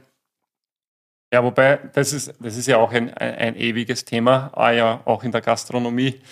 Äh, jung, reif. Äh, aber wir sagen halt dann immer den Leuten, probiert es doch mal. Legt euch idealerweise, wenn, wenn, du, wenn, wenn du keine Erfahrung hast, ist immer das Beste, du kaufst dann einen Sechserkarton und machst dann, naja, wirklich, bis du es mal weißt, was, was, dir selber, was dir selber Spaß macht. Und du kostest von mir aus jedes Jahr eine Flasche vom gleichen Wein musst halt versuchen, dir zu merken, halbwegs, wie das beim letzten Mal geschmeckt hat. Da bin ich raus. Und, und äh, das, macht's ja, das macht das Thema auch, auch, auch spannend. Wenn du natürlich auf Frucht stehst, äh, auf, auf, den, auf den Charme, den das Jung hat, äh, und dir das Reif nicht schmeckt, dann macht es ja keinen Sinn, dass du es dir aufhebst und äh, später trinkst. Dann ist es ja okay, wenn's mal was, äh, wenn du es auch jünger trinkst. Aber man soll es zumindest äh, mal probiert haben, wenn man sich mit dem, mit dem Thema beschäftigt. Ob einem das taugt oder nicht. Obwohl es ja auch schwierig ist, reife Weine halt überhaupt, also ist ja das als Gastronom immer sehr schwierig, das überhaupt anzubieten, weil der Winzer verkauft ja auch meistens bis zur letzten Flaschen oder sehr viele halt oder, oder, oder man behält sich was auf, braucht es dann aber für eigene Proben irgendwann, für spezielle, also so viel kannst du nicht weg. Der Händler ist auch froh, wenn er es weiter hat und weißt du, bei mir ist dann so, als Wirt, ich meine, du kannst ja schon irgendwo Lager und so anlegen. Da musst du aber alles andere so teuer kalkulieren. Also irgendwer muss es zahlen und irgendwer muss es kalkulieren. Und ich finde es dann immer ein bisschen schwierig, wenn, ich, wenn dann diverse Gäste kommen und sagen, naja, ihr habt keine reife Weinkarte, ihr habt keine reifen Weine. Sag ich, na, weil ihr wollt den Preis in Wirklichkeit das nicht bezahlen, was der reife Wein wert ist, weil die kaufen sich das selber und haben es daheim dann rumliegen. Und deswegen ist es ein schwieriges Thema. Aber natürlich, ich meine, Weine in der Qualität brauchen Reife. Das sieht man jetzt auch beim nächsten Wein, den wir im Glas haben. Ist jetzt zwar viel jünger als der erste Riesling, Grüner Veltliner, aus der Paradelage Hausberg, mehr oder weniger, nicht? Steinertal, 2016. Smaragd. Genau. Du stehst auf Smaragd, ne? Ich merke schon. Ich stehe, ja voll, ja. ja also ja. Ich Ja. habe ein sehr kritisches Verhältnis zum Verein, aber trotzdem verstehe ich dann auch immer, wenn man es gescheit argumentiert und wenn man es anständig macht, passt eh. Aber müssen wir halt auch nicht länger ausführen, kann sich ja jeder seine eigenen Gedanken dazu machen. Wir haben es erklärt, wir haben darüber gesprochen. Ja, wo, wobei eins, eins, eins, Oh ja, ja, bitte. No. eins muss man trotzdem noch nachhaken. Äh, das ist ja nicht alles, äh, was, was der Verein tut. Also das ist eine Ausprägung natürlich. Die, die Marken liegen einfach, die Markenrechte liegen beim Verein und alle, alle Winzer, die da Mitglied sind, dürfen das verwenden. Aber äh, die Vigneva ist, ist innerhalb des Gebietes auch viel mehr, als äh, es nur auf diese drei äh, Kategorien zu reduzieren, weil es, äh, es ist ein Zusammenschluss von praktisch allen Winzern, also nicht ganz allen, aber 90 Prozent. Und das hat sich hier immer als, als quasi Gebietsschutzverband unter Anführungszeichen ähm, gesehen, um einfach das Gebiet weiterzubringen. Äh, äh, um, um die Interessen des Gebietes einfach zu vertreten, weil wir einfach sehr spezielle äh, Produktionsbedingungen haben, um, den, um die Winzer weiterzubringen. Das heißt, wir haben äh, Fortbildungsveranstaltungen, die wir einfach für die, äh, die, die wir für die Betriebe machen. Und äh, was auch dazu kommt, äh, es wird sich auch äh, gegenseitig geholfen. Äh, der Willi hat es ja vorher schon gesagt. Äh, es ist ja so, dass wir äh, keine Trauben zukaufen dürfen von außerhalb des Gebietes. Und dann gibt es halt Jahre, die schwierig sind. Äh, 2016 war im, im, im Spitzergram zum Beispiel, da war früh Spätfrost. Da war quasi alles hinüber. Da waren 70 Prozent, 80 Prozent der Ernte hinüber. Vor zwei Jahren äh, im, auch wieder im Raum Spitz äh, ein extremer Hagelschlag, der große, große Flächen zerstört hat. Und dann ist es halt so, dass, dass sich da gegenseitig geholfen wird, dass halt einfach vom, vom Osten in dem Fall, bei uns, wo, äh, wo es fast normal war, man einfach den Kollegen halt dann äh, was abgegeben hat, damit auch die äh, was haben. Voll nice. Und, und das äh, ist auch eine Geschichte, die einfach zum Verein äh, dazugehört. Cool. Gegenseitige Unterstützung ist immer gut. Weil gemeinsam, gemeinsam geht es meistens leichter und Ja, besser. ja, voll. Ja, ist wie bei uns Curly, ja. Wie bei uns, genau. Herr Willi schenkt ein, ich trink. ja, aber wie ist das eigentlich, wenn jetzt 80% kaputt sind? Ja. Kann man da noch irgendwas damit machen? Macht man dann Traubensaft draus? Nein, nein, also das muss man echt bewundernswert, muss man sagen. Also in dem Moment hat keiner gewusst, äh, wird das noch was oder wird das nichts mehr. Aber mit extrem viel Aufwand und se sehr, sehr, sehr viel Selektionsarbeit haben die Kollegen dann auch was rausholen können mit, äh, ich glaube, für alle überraschend hoher Qualität. Hätte keiner geglaubt, äh, dass das so gut noch werden kann. Ich meine, es war sicher jetzt nicht das äh, ganz Top-Jahr, aber es war ganz ordentlich, was da noch rausgeholt werden konnte. Aber mit unmenschlichen Selektionsaufwand. Und natürlich auch viel weniger Ertrag. Dann. Ja, halt 80 Prozent weniger und den, den Arbeitsstunden äh, wie bei Normalernte, so Ja. ungefähr. Krass. Also es war ja auch bei uns in den letzten zwei Jahren die, die Arbeitsaufwand, der Arbeitsaufwand während der Lese Ja, wir Ja, haben halt auch und- einmal was, was abbekommen. genau, nimmt halt doch auch immens zu und das ist das, was viele Leute gar nicht dahinter sehen. Also dieser Selektionsprozess, der findet ja bei uns im Weingarten statt und das ist ganz genau und penibelste Beeren auszupfen, damit du wirklich das auch am Ende des Tages in der Flasche hast, was du in der Flasche haben möchtest. Und das ist schon enorm wichtig. Und äh, da jetzt das Hauptaugenmerk darauf zu legen, ist schon besonders, weil der Leo kann noch so gut im Keller sein. Aber Der Keller, der Keller ist es nicht. genau. Es ist halt immer ein, das wird ja oft geglaubt, der Wein wird im Keller gemacht, aber der Wein wird im Weingarten gemacht. Und, und äh, ist immer die, die Sache halt, äh, oder ich sage immer, du kriegst 100% an Qualität vom Weingarten rein, wenn du gescheit gearbeitet hast. Und wenn du in der Flasche 95 hast, hast du gut gearbeitet. Das heißt, je mehr du im Keller machen musst, wird es immer weniger, qualitativ gesehen. Und wenn jetzt da so ein Hagelschaden passiert, was passiert da konkret? Die Hagelkörner schlagen einfach die Trauben kaputt oder Genau. die Reben. Genau, also es, da kommt es stark darauf an, wann ist das. Wenn es früher im Jahr ist und die Beeren noch hart sind, ähm, ist es nicht so tragisch, weil dann einfach diese Beeren, die, die angeschlagen sind, die trocknen ein, fallen ab oder zum Teil musst du sie auch rausholen. Aber da eben vor, vor zwei Jahren, äh, das, war dann, das war Ende August, äh, da war quasi alles äh, mehr oder weniger reif. Äh, und äh, wenn das dann da drauf knallt, sind die, äh, sind die Beeren offen. Ja. Und dann geht es dort sofort los mit, mit Fäulnis und, und, und alle Sachen, die du, die du nicht möchtest. Es ist wie wenn du zu Hause nimm, eine, weiß ich nicht, einen Apfel, schneid, schneid ihn an, lass ihn liegen. ja, ja, ist nicht so geil. Genau das Gleiche. Okay. Und äh, ja, Also sobald die offen sind, ist halt eigentlich genau. blöd. Sobald du Zucker an der Oberfläche hast, ist es scheiße. Game over. Jetzt haben wir da den Veltliner und der steht da wie ein Schwert. Also fast wie Ja. ein, Hattori Hanzo, so straight ist das. Und eigentlich fragt man sich immer, oder ich nehme Grünveltliner auch oft als äh, so ein bisschen Grauburgunder Ersatz, weil er halt oft ein bisschen breiter wird und so ein bisschen schmelziger gern mal sich präsentiert. Aber das ist jetzt wirklich punktgenau, sehr geradlinig. Äh, das ist ja wahnsinnig schwer, vor allem in der Wachau, wo es so warm ist. Überhaupt, ich meine, wir haben, ich glaube, ich kann mich das letzte Mal erinnern, haben wir diskutiert in Wien eine Runde, ob Grüner Veltliner in der Wachau überhaupt noch Sinn macht auf Dauer, weil es halt immer wärmer wird und gerade Grüner Veltliner eigentlich eine Rebsorten ist, die schnell mal abscheißt in der Säure beim Lesen. ne? Das ist ja viel heikler als Riesling. Riesling kannst hängen lassen, hängen lassen, hängen lassen. Die Säuren werden nicht unbedingt viel niedriger. Und beim grünen Veltliner passiert es von einem Tag auf den anderen, dass du einen super pH hast und auf einmal scheißt der komplett ab. Ja. Naja, da, da muss man mal zwei Sachen dazu sagen. Einerseits ist jetzt in der Wachau nicht wesentlich oder gar nicht wärmer als jetzt äh, in den anderen Gebieten rundherum. Also Kremstal, Kamptal, Dreisental, da wird nicht viel, da wird nicht viel Unterschied sein äh, vom, vom Temperaturprofil. Aber es stimmt natürlich, äh, dass Wettliner punkto Temperatur und, und, und warmen Sommern die wesentlich heiklere und, und, und empfindlichere Sorte ist. Aber man muss sagen, ähm, dass wir da viel gelernt haben. Also die ersten so richtig warmen Jahre äh, 2000, 2003 äh, war das für alle Beteiligten äh, Neuland, mehr oder weniger. Ähm, hat man dann auch in den, muss man ehrlich zugeben, hast in den Weinen, hat man in den Weinen damals gemerkt.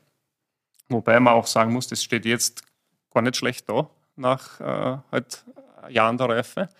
Aber man sieht es auch recht gut, wenn du jetzt dann einen 18er Jahrgang verkostest, der wahrscheinlich nicht wirklich anders war wie 2000 oder 2003 vom, vom, vom äh, Wetterverlauf, dann schmeckt es komplett anders. Das heißt, ähm, du kannst mit gezielter Weingartenarbeit äh, extrem, viel, äh, extrem viel beeinflussen. Im Konkreten heißt das jetzt beim Wettliner, ähm, wenn du durch unsere Weingärten durchgehst, dann siehst du äh, westseitig äh, keine Trauben. Das heißt, Keine Traum. keine Trauben, genau. Äh, du musst dir das so vorstellen, ähm, du hast äh, einen Trieb, der aus dem, aus dem Weinstock rauskommt. Auf dem Trieb sind Blätter äh, und hängen die Trauben. Und dann kommt noch zusätzlich, dort wo die Blätter rauskommen, kommen noch Seitentriebe raus. Nennt sich Geiztrieb. Und früher hat man diese Geiztriebe einfach weggenommen. Äh, damit hängen die Trauben frei. Äh, du siehst sie von beiden Seiten und damit kann auch die Sonne drauf. Und jetzt macht man das aber so, oder wir machen das so, dass wir die, äh, diese Seitentriebe nur ostseitig äh, rausnehmen. Das heißt, dort, wo die Vormittagssonne ist, die noch nicht so intensiv ist, äh, westseitig bleibt es drauf.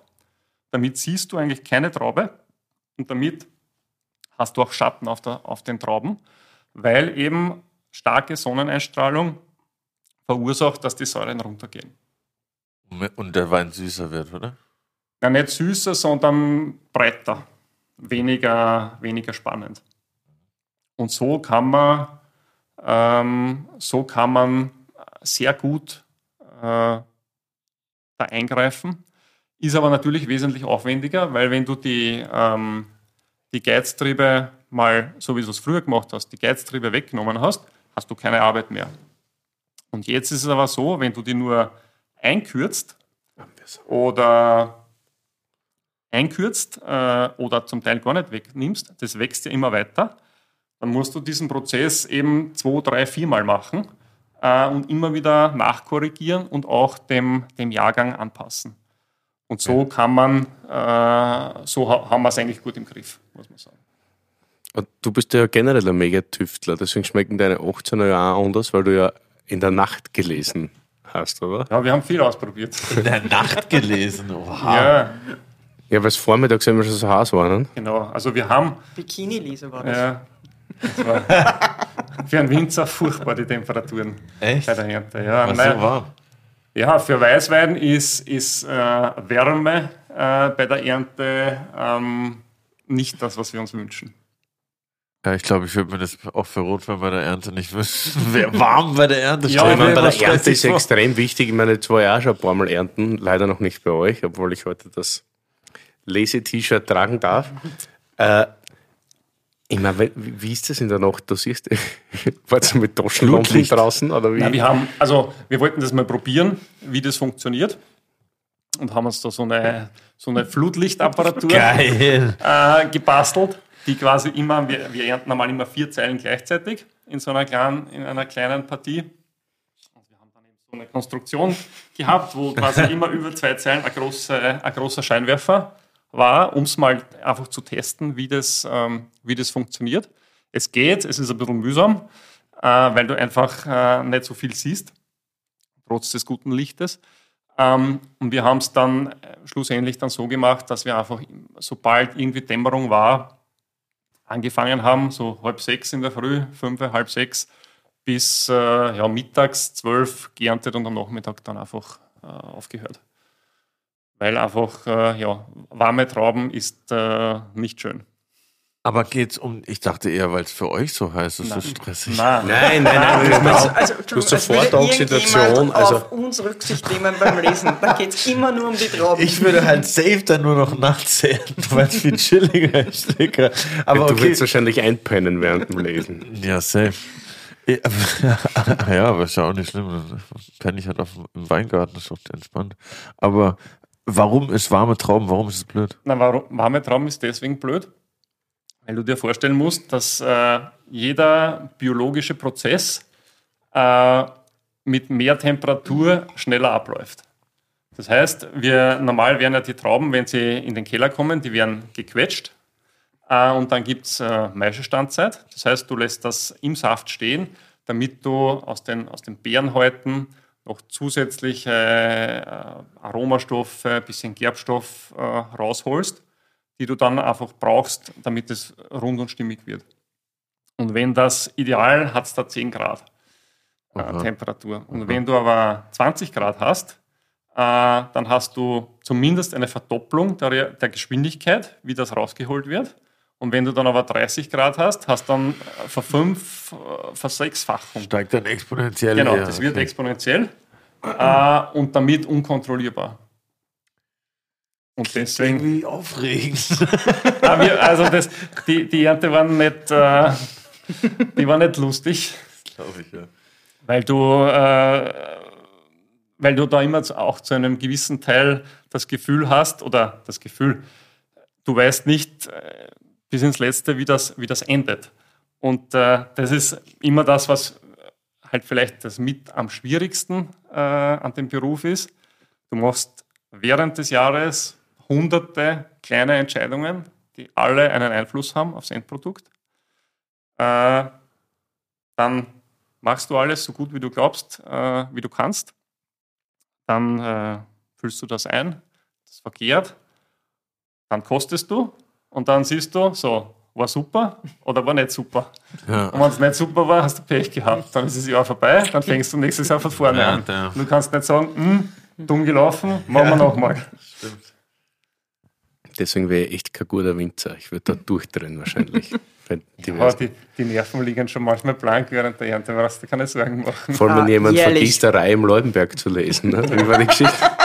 Das kommt auch vor, dass, man, dass mal was vergessen wird. Hätte Curly sein können. Was ist passiert? Was Ah, nichts? Tragisches. ja, wir haben, wir haben mal eine, unsere Mitarbeiter haben in, in einem Weingarten, der sehr verschachtelte Terrassen hat, haben wir mal eine Terrasse vergessen. Dann hatten wir schon alles geputzt.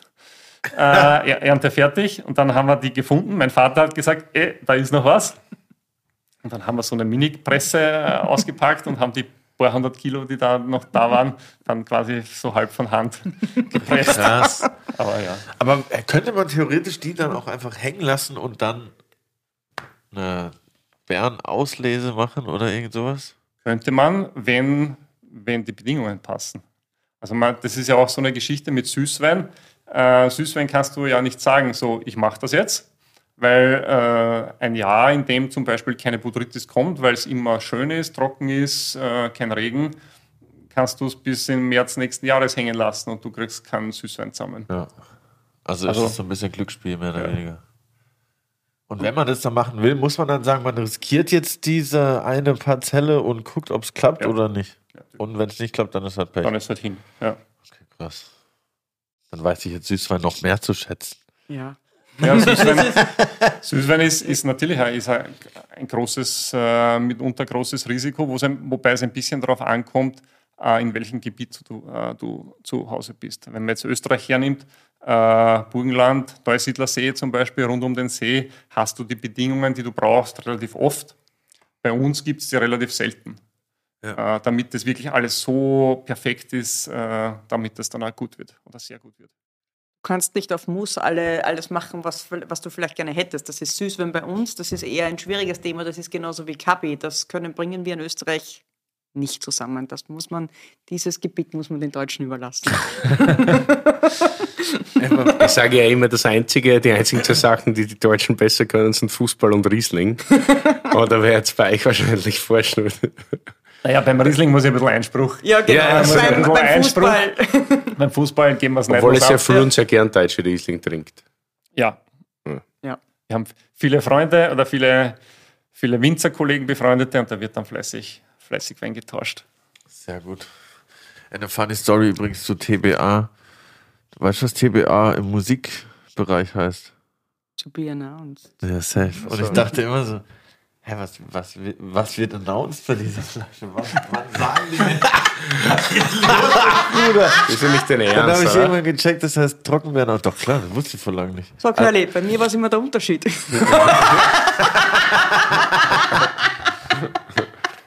Ja, ey, man lernt Die nie aus. umgekehrte Story.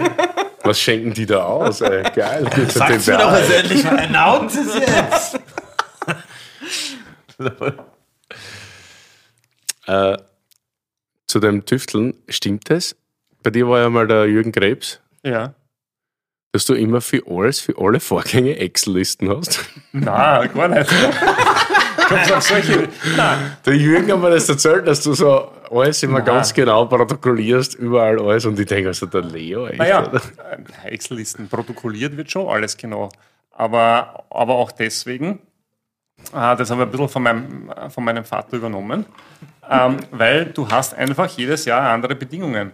Und wenn du weißt, in dem Jahr hatte ich diese und diese Bedingung und ich habe das gemacht und äh, es hat funktioniert oder hat nicht funktioniert, dann kannst du dir in, in einem Jahr, wo du vielleicht da ähnliche Bedingungen hast und du merkst ja das einfach nicht alles, das geht nicht, kannst jetzt nachschauen, so, damals war so ähnlich, habe ich das gemacht, hat funktioniert oder hat nicht funktioniert. Und das ist auch ein bisschen äh, eigene, eigene Erfahrung aufbauen.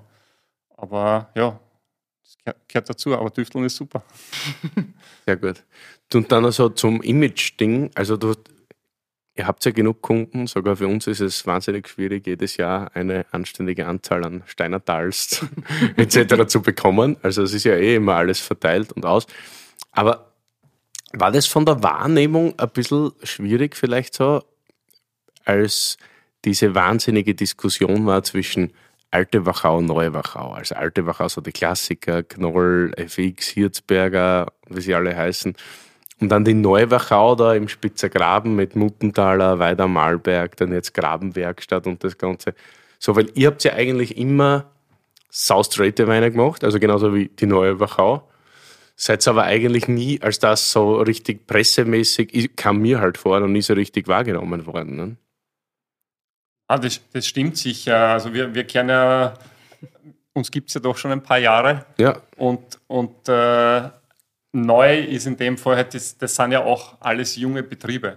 Also ich würde das neu eher in, in, in junge Betriebe äh, münzen, sage ich jetzt einmal. Aber auch stilistisch gesehen äh, sind ja nicht nur wir, die auch in diese Richtung äh, und in diese Kerbe schlagen. Da gibt es auch andere Betriebe, die es schon, die schon lang gibt und die genauso auf der, auf der eher und, und geradlinigen äh, Richtung unterwegs sind. Also es ist super, dass sie was tut im Gebiet. Also ich sehe das extrem positiv.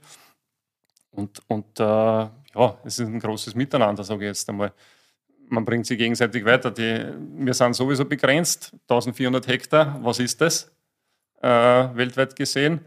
Und es gibt Gott sei Dank Markt für alle. Und ist vielleicht auch ein bisschen ein Vorteil an der, an der Betriebsgröße, äh, dass wir uns nicht wirklich, äh, auch nicht wirklich eine Konkurrenz sind. Und vielleicht funktioniert es auch deswegen, vielleicht funktioniert auch deswegen das Miteinander relativ gut. Mhm. Und wir haben nämlich oft das Problem heutzutage, wenn man mit, mit jungen Kollegen von mir so spricht, äh, dass man zwar sehr ohne jetzt jemanden beleidigen zu wollen oder so, aber man hat immer sehr oberflächliche Ahnung von der Wachau. Das ist das gleiche wie Bordeaux, vielleicht wenn du das international so vergleichen kannst, schon immer bekannt, schon immer große Weine, aber jetzt halt oder in den letzten Jahren irgendwie ein bisschen out, weil halt immer auch von den gleichen Betrieben gesprochen wird. Also keiner setzt sich damit auseinander. Es gab ja da mal auch diesen Zeitungsartikel, den ich da gerade anspreche, zwischen Oldschool Wachau und äh, die neue Wachau. Und dann habe ich mir gedacht, was ist mit dem Betrieb, was ist mit dem Betrieb, was ist mit dem Betrieb? Also es werden ja auch immer nur die Barbetriebe genannt und anhand denjenigen wird das ganze Gebiet irgendwie bemessen. Und das finde ich dann oft ein bisschen falsch, dass man da genauer hinschaut. Weil ich meine, die Betriebe, die ich jetzt in der Wachau kenne und mag, die trinke ich ja gern und ich glaube, ich stehe schon für einen eher frischen Stil und naja, also das ist ja durchaus gut. Ist das nicht eine Pressegeschichte? Also das ist Schau, die Presse braucht immer, braucht immer neue Aufhänger. Und, und wenn es halt was äh, gibt, was noch nicht, äh, was es erst kurz gibt, ist es na natürlich immer, wie soll man sagen, es ist mehr sexy, sowas zu bringen, als, äh, als wenn es eh schon 30 Jahre gibt. Äh, und, und ja. Also wir fühlen uns nicht irgendwie Auf den Schlips durch, durch getreten. den Rost gefallen oder auf den Schlips getreten, alles gut. Und habt ihr jemals schon mal Rotwein gemacht? Nee, oder? Nein. Nein. naja, mein, meine, mein Vater, oh doch, doch, äh, zu, zu heurigen Zeiten, also wie das Ganze begonnen hat, weil du ja bei einer Buschenschank nur selbstproduzierten Wein ausschenken darfst ähm, und, damit, äh, und damit das auch selber machen musst, wenn du es haben willst und du brauchtest das halt für die 2%, die Ja. das trinken wollen. Aber ich sage immer so ein bisschen scherzhaft, das ist, äh, ist oder war roter Wein und nicht Rotwein. Geil. Ich kenne ein Beispiel, das schmeckt mir sehr gut aus der Wachau, ein rotes. Das war die Cuvée Limousin von der Domäne Wachau. Das gab es in Halbflaschen. Jahrgang war 1983. Okay. Eben mit Roman Horvath mal gesprochen. Ja, ein paar Flaschen, glaube ich, gibt es noch. Hey, es hat hervorragend. Ich glaube, das war St. Laurent mit Pinot oder ne, also Ja, es ist halt, mega Wein. natürlich, äh, es gibt schon, ich sage jetzt mal, gute Ausrutscher, sage ich jetzt einmal. Aber es ist, das kommt einfach daher, dass einfach das Gebiet, äh, die Bedingungen, die du dort hast, sind einfach nicht, sind falsch für, für das funktioniert nicht für, für Rotwein. Das ist genauso wie wenn du, weiß ich nicht, in Goals, in, in Goals äh, einen Riesling pflanzen möchtest. Das wird auch nicht funktionieren, weil das, äh, das ist super für Rotwein dort, aber nicht geeignet für Riesling. Und, und umgekehrt ist genau das Gleiche. Ein paar Ausnahmen bestätigen halt. Ja, natürlich. Äh, wenn man sich irgendwo rein freakt, sage ich jetzt einmal, dann kannst du, wenn das Jahr passt, wirst schon was zusammenbringen. Aber dass das jedes Jahr funktioniert, das wird es nicht spielen. Das ist voll fresh. Das gefällt dir, oder? Letzter Wein im Glas. Da ist das Etikett zumindest schon mal rot. Riesling aus der Lage Steinertal 2020. Also jetzt nicht wundern, Rieslinge haben bei uns immer rotes Etikett und Veltliner immer ein grünes Etikett. Ist bei Inventuren hervorragend gegenüber anderen Weingütern, wo alles gleich ausschaut und du hast aus jeder Lage immer zwei verschiedene Weine. Es ist beim, bei der Inventur ist sowas hervorragend, wenn du wenigstens die Rebsorten unterscheiden kannst durch die Etikettenfarbe. Ja, St- Steinertal ist halt für uns so die, die, die, Parade, die Paradelage, die auch eigentlich den Namen, den sie heute hat, äh, durch uns hat. Ähm, und steht einfach für ja, Geradlinigkeit, äh, Eleganz, Mineralik, einfach per, par, par excellence, würde ich sagen. Wenn dann auch noch dazu so ein Jahrgang kommt wie 20, wo es einfach äh, eben super Reife, aber extrem hohe Säurewerte, aber reife Säure, dann geht nicht viel drüber, sage ich jetzt einmal. Ballert, würde ich sagen. Richtig gut. Oder? Hat die Luft da braucht beim Aufmachen, war das ziemlich, waren beide Weine sehr verschlossen. Ich habe es in der Bar schon aufgemacht, um es gegen einen Kork zu verkosten, wenn nicht, dass ich wieder mal eine Korkflasche mitnehme. Ja, Ja, kommt leider immer wieder vor. Ja. Und aber wie das jetzt super aufgemacht hat in den letzten paar Stunden, ist hervorragend. Super Frucht, super. Das ist ein Wahnsinn. Also hat so ein bisschen Gerbstoff auch, gell? Soll ja sein. Ja, Darf steht das immer ein bisschen- Ein bisschen Grip dazu. finde ich, finde ich gut. Also das kommt sicher von, also das ist, da gibt es immer eine Maischestandzeit bei dem Wein auch, eine längere. Und das bringt halt dann auch so ein bisschen. Was heißt länger? Aus deiner Ah ja, länger, äh, bis zu zwölf Stunden, sage ich jetzt einmal Okay. Maximum. Äh, kommt aber sehr, sehr, stark aufs, äh, sehr stark aufs Jahr an. Und sag mal, wie steht ihr eigentlich zum Thema Spritzer? Spritzer.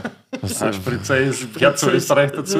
das, ist wie, das ist so ein Ding bei euch. Ne? Das, das ist so ein Machen wir jetzt vielleicht nicht aus so einem Wein, aber, aber ganz wichtig, das muss guter Wein sein. Nicht glauben, äh, du kaufst für Spritzer das günstigste aus dem Supermarkt, was du irgendwie kriegen kannst, weil äh, Spritzer mit schlechtem Wein wird viel schlechter. der größte, Anfänger, der größte Anfängerfehler. Ja, weil du machst ja auch, wenn du zum Beispiel so einen ganz leichten Korkschmecker hast und du willst jetzt den wissen, ob es wirklich einer ist, schützt du ein bisschen Soda rein und durch die Kohlensäure, also durch CO2, Ah, ja. verflüchtigt sich quasi die, äh, die Aromastoffe, also sie werden verstärkt und dann hast du es du eher. Und das ist das gleiche wie beim Spritzer. Das heißt, wenn du einen schlechten Wein nimmst, nimmst du es noch Verstärkst du noch. schlechter wahr. schlechter, genau. Und immer nur mit sau, saurer Spritzer, nehme ich an, oder? Ja, du kannst Soda. doch Muscatella nehmen. Also, Muscatella das ist super. Muscatella Nee, ich ist mein- super. Ich meine, bei mir auf dem Dorf, Willi, bei mir auf dem Dorf, da gab es früher halt auch Spritzer weiß-süß halt. Ja. Funktioniert wie? Ja, mit süßem Sprudel halt. Nein, das ist ja bei uns. Wie heißt denn das bei uns? Das, ich ich trinke es ja nicht. Oder rot-süß halt, mit, ja, mit süßem Sprudel, mit Limo. Nein, mit Hollersaft. mit Wie heißt denn das? Achso, Kaiserspritzer. Kaiserspritzer. Ja, das Ich wäre auf jeden Fall der Kaiserspritzer, du wenn du noch Minze und Zitrone rein hast, hast du einen Hugo und kostet automatisch doppelt so viel. Ja, genau. Ziemlich geil. mir, ja. reicht, mir reicht Sprite. Das ist gut. nee, aber mittlerweile würde ich wahrscheinlich auch äh, sauer trinken. Aber früher war das schon immer, das war ganz normal irgendwie. Mhm. Das macht Rot-süß. Kopf relativ rasch. Das stimmt. Jetzt weiß ich, woher es kam. Also, wir haben ja die neue Kategorie Curly. Die Kategorie Spotify. Playlist. ich dachte schon, was für eine Kategorie, Digga. Mein Gehirn gerade so. Ja, das ist dein Thema jetzt Musik. Das Ja, darf man, was sagt wir haben eine neue Kategorie und zwar haben wir eine phänomenale Playlist angelegt auf Spotify, die Terroir und Adiletten Playlist und wir durften die schon mit sehr vielen interessanten Songs füllen. Wir hoffen natürlich, dass auch ihr einen dabei habt. Mariantl. Ja, genau. Willi, wie gut kennst du uns? Ja, schon ein bisschen. Schon eine Zeit, oder? Wir hätten schon ein bisschen was durchgemacht. Okay, cool. Bartes. Ja, stimmt. Nicht Aber muss ich jetzt das Lied tippen, was ihr mit Nein. habt? Nein. Na, überhaupt nicht. Aber ich, also ich bringe Oasis, Geil. Oh. Champagne Supernova. Oha, geil. Das wird schon mal Hast eingeloggt. Klick. Top-Hit. Ein Top-Hit. Hatten wir den nicht am Samstag? Unter Ich, anderem. ich kann mich nicht mehr erinnern. Richtige Antwort. Ich war, haben wir überhaupt Musik gehört am Samstag? Ich weiß nicht. Eine, nachdem Shelley und ich einen DJ gemacht haben. Ah, okay. Ja. Ja. Gut. Nur, Leo, nur. Leo. hast du Äh, noch einen Hit? Hit, die Toten Hosen. Ah, da schon, ja. Oha. Titel. Das muss jetzt ich wieder sein. sicher. Altes Fieber. Okay. Altes Fieber, die Toten Hosen und Oasis. Champagne Supernova. Ja, oha. Da würde ich sagen, klick, ich klick. Klick, klick, zweimal rein in die Zweimal Playlist. ein und an alle Zuhörer. Klick, klick, jetzt auf Spotify. Klick, klick, jetzt der Playlist folgen. Geil. Und wollt ihr auch noch was von uns wissen, Freunde? Schon.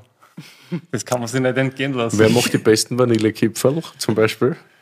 Ja, laut dir meine Schwiegermutter. Wirklich, die sind so geil. Ich habe wieder Vanillekipferl bekommen. Willis jährliches Weihnachtsgeschenk. Ich freue mich am meisten, wenn die Altsingers im Winter kommen, weil ich kriege immer Vanillekipferl. Ja, ja, das ist echt gut. Du, ich kann es da zukünftig auch im Sommer liefern. Das geht. sind super, sehr gern. Das gehört zum Winter. Weihnachtsgebäck gehört zum Winter. Ja, sicher wollen wir was essen. Ich stelle Curly die Frage. Ja, sehr gern. Also, wir haben recherchiert. Weil wenn wir eingeladen werden. Und nichts gefunden. Sie hat, sie hat viel gefunden. Ich habe viel gefunden. Also Geburtstag, August 86. Seinen wahren Namen habe ich gefunden. Geburtstag ist- stimmt nicht, aber ist okay. Mai. Dann steht aber falsch. Aber sagen wir, ich habe ich hab auch öfter mal mein falsches Geburtsdatum angegeben, aus Sicherheitsgründen. Nee, gut. Aber es ist 86, das Ja, haben wir heute stimmt, schon von dir das gehört. stimmt. Aber ich habe auch von deinem zweiten Standbein gelesen. Du rappst ja nicht nur selber, Ja, du schreibst auch. ja. Genau, das für andere. Ja. Wie ist es, wenn dann du einen Song schreibst und dann performt ihn jemand anderer und landet damit so einen Number One Hit, so gefühlsmäßig? ist voll geil. Also, also du willst darauf hinaus, dass man so denkt, boah, fuck, hätte ich den Song selber gemacht, dann, dann wäre ich jetzt, hätte ich jetzt Nummer eins Hit. Aber also erstens äh, muss man, glaube ich, so diese so Ego-Künstler-Sachen, das muss man irgendwie so ein bisschen ablegen. Habe ich am Anfang auch nicht ganz geschafft in den ersten zwei Jahren, wo ich das gemacht habe. Aber ab dem Moment, wo man dann wirklich so sagt, okay, ich, ich mache das jetzt einfach um den besten Song am Ende des Tages rauszuholen und weiß halt auch, dass der nicht für mich ist. Und ich schreibe den Song ja dann auch nicht für mich, sondern ich schreibe den ja auch dann anders, beziehungsweise schreibe den ja auch mit der Person zusammen und der wird ja dann auch nur so, weil die Person dabei ist. Und ich, wenn ich jetzt für euch einen Song schreiben würde, dann würde ich mich erstmal eine Stunde mit euch eine Flasche Wein trinken und dann äh, hätte ich schon mal so ein paar Eckpunkte, wo ich weiß, okay, das über das könnte man sagen, das würdet ihr nicht sagen, so redet ihr, so redet ihr nicht. Und das würde dann für, mit dem Song für mich gar nicht mehr funktionieren. Also wenn der Song dann Nummer eins geht, dann hat der andere da auch mindestens genauso viel zu tun damit wie ich jetzt. Und deshalb finde ich es generell auch voll spannend, wenn man zum Beispiel, ich war auch schon oft dann auf Konzerten, wo dann irgendwie 5000 Leute äh, die Texte singen und ich stehe dann so daneben und denk so, oh, voll geil. Und guck mir das so an halt und denk so, oh ja, ich hab's aber geschrieben. Und halt einfach so zu sehen, wie da so ein Song zu, so zum Leben erweckt, das ist eigentlich immer cool. Ob, der, ob das jetzt mein eigener ist oder für jemand anders, das sehe ich mittlerweile eher so zweitrangig, weil es macht beides auf seine Art Spaß, sage ich mal. Also, ja. Aber steht das dann irgendwo, Ja, ja. dass das von, Ja, wenn es nirgends steht, dann, äh, dann rufe ich schneller an als der Blitz. nee, auf jeden Fall, das, das äh, ist natürlich schon wichtig. Da, äh, so klein ist mein Ego jetzt doch nicht. aber es passieren aber auch immer verrückte Sachen. Zum Beispiel jetzt letzten Freitag K hat Crow einen Song rausgebracht, den wir vor zwei Jahren geschrieben haben. Hat mir aber gar nicht gesagt. Und dann, äh, also ich stand da dabei und alles, aber ich. Sollen wir den mal einladen, oder was? Ja, safe, klar. Und ich, und ich soll ihn mal ein bisschen halten und du schlägst, oder wie? Nee, ey, das war, nee, gar nicht so als Vorwurf gedacht, sondern halt irgendwie, ich stand ja da dabei und überall Credits und alles, aber irgendwie hat halt nicht gesagt. Und ich dachte so, hä, okay, dann rufen mir die ganze Zeit Leute an, ja, voll krass, herzlichen Glückwunsch.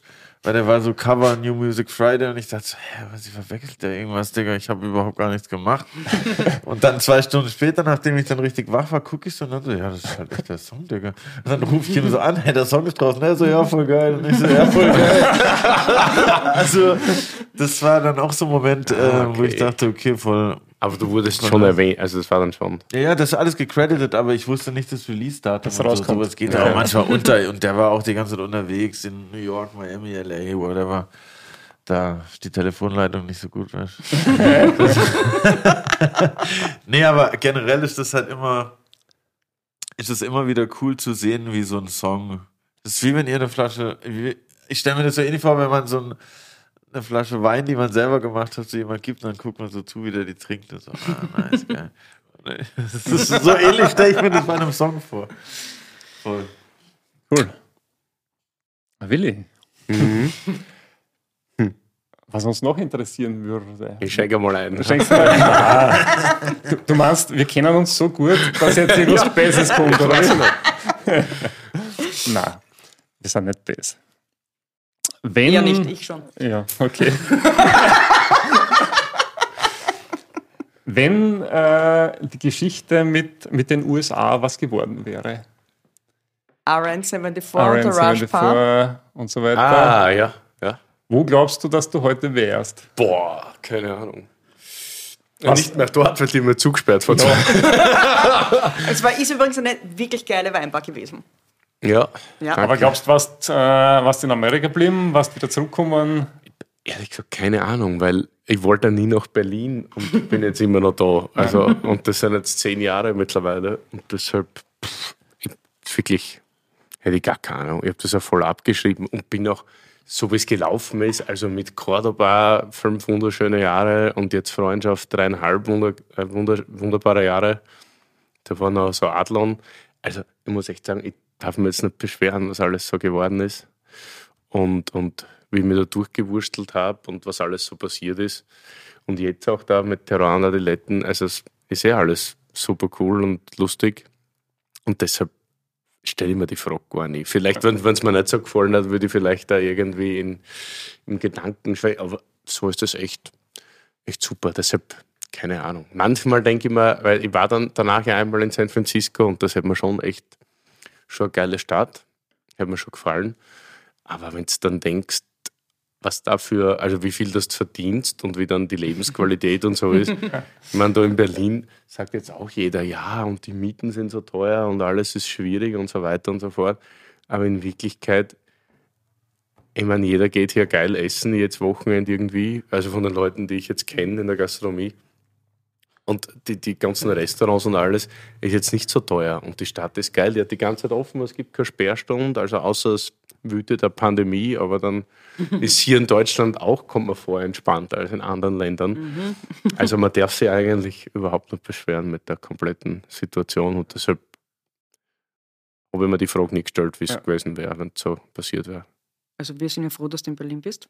Ja. Das ist einfach der Grund, warum wir jetzt regelmäßig herkommen. Ja, sehr gut, ja.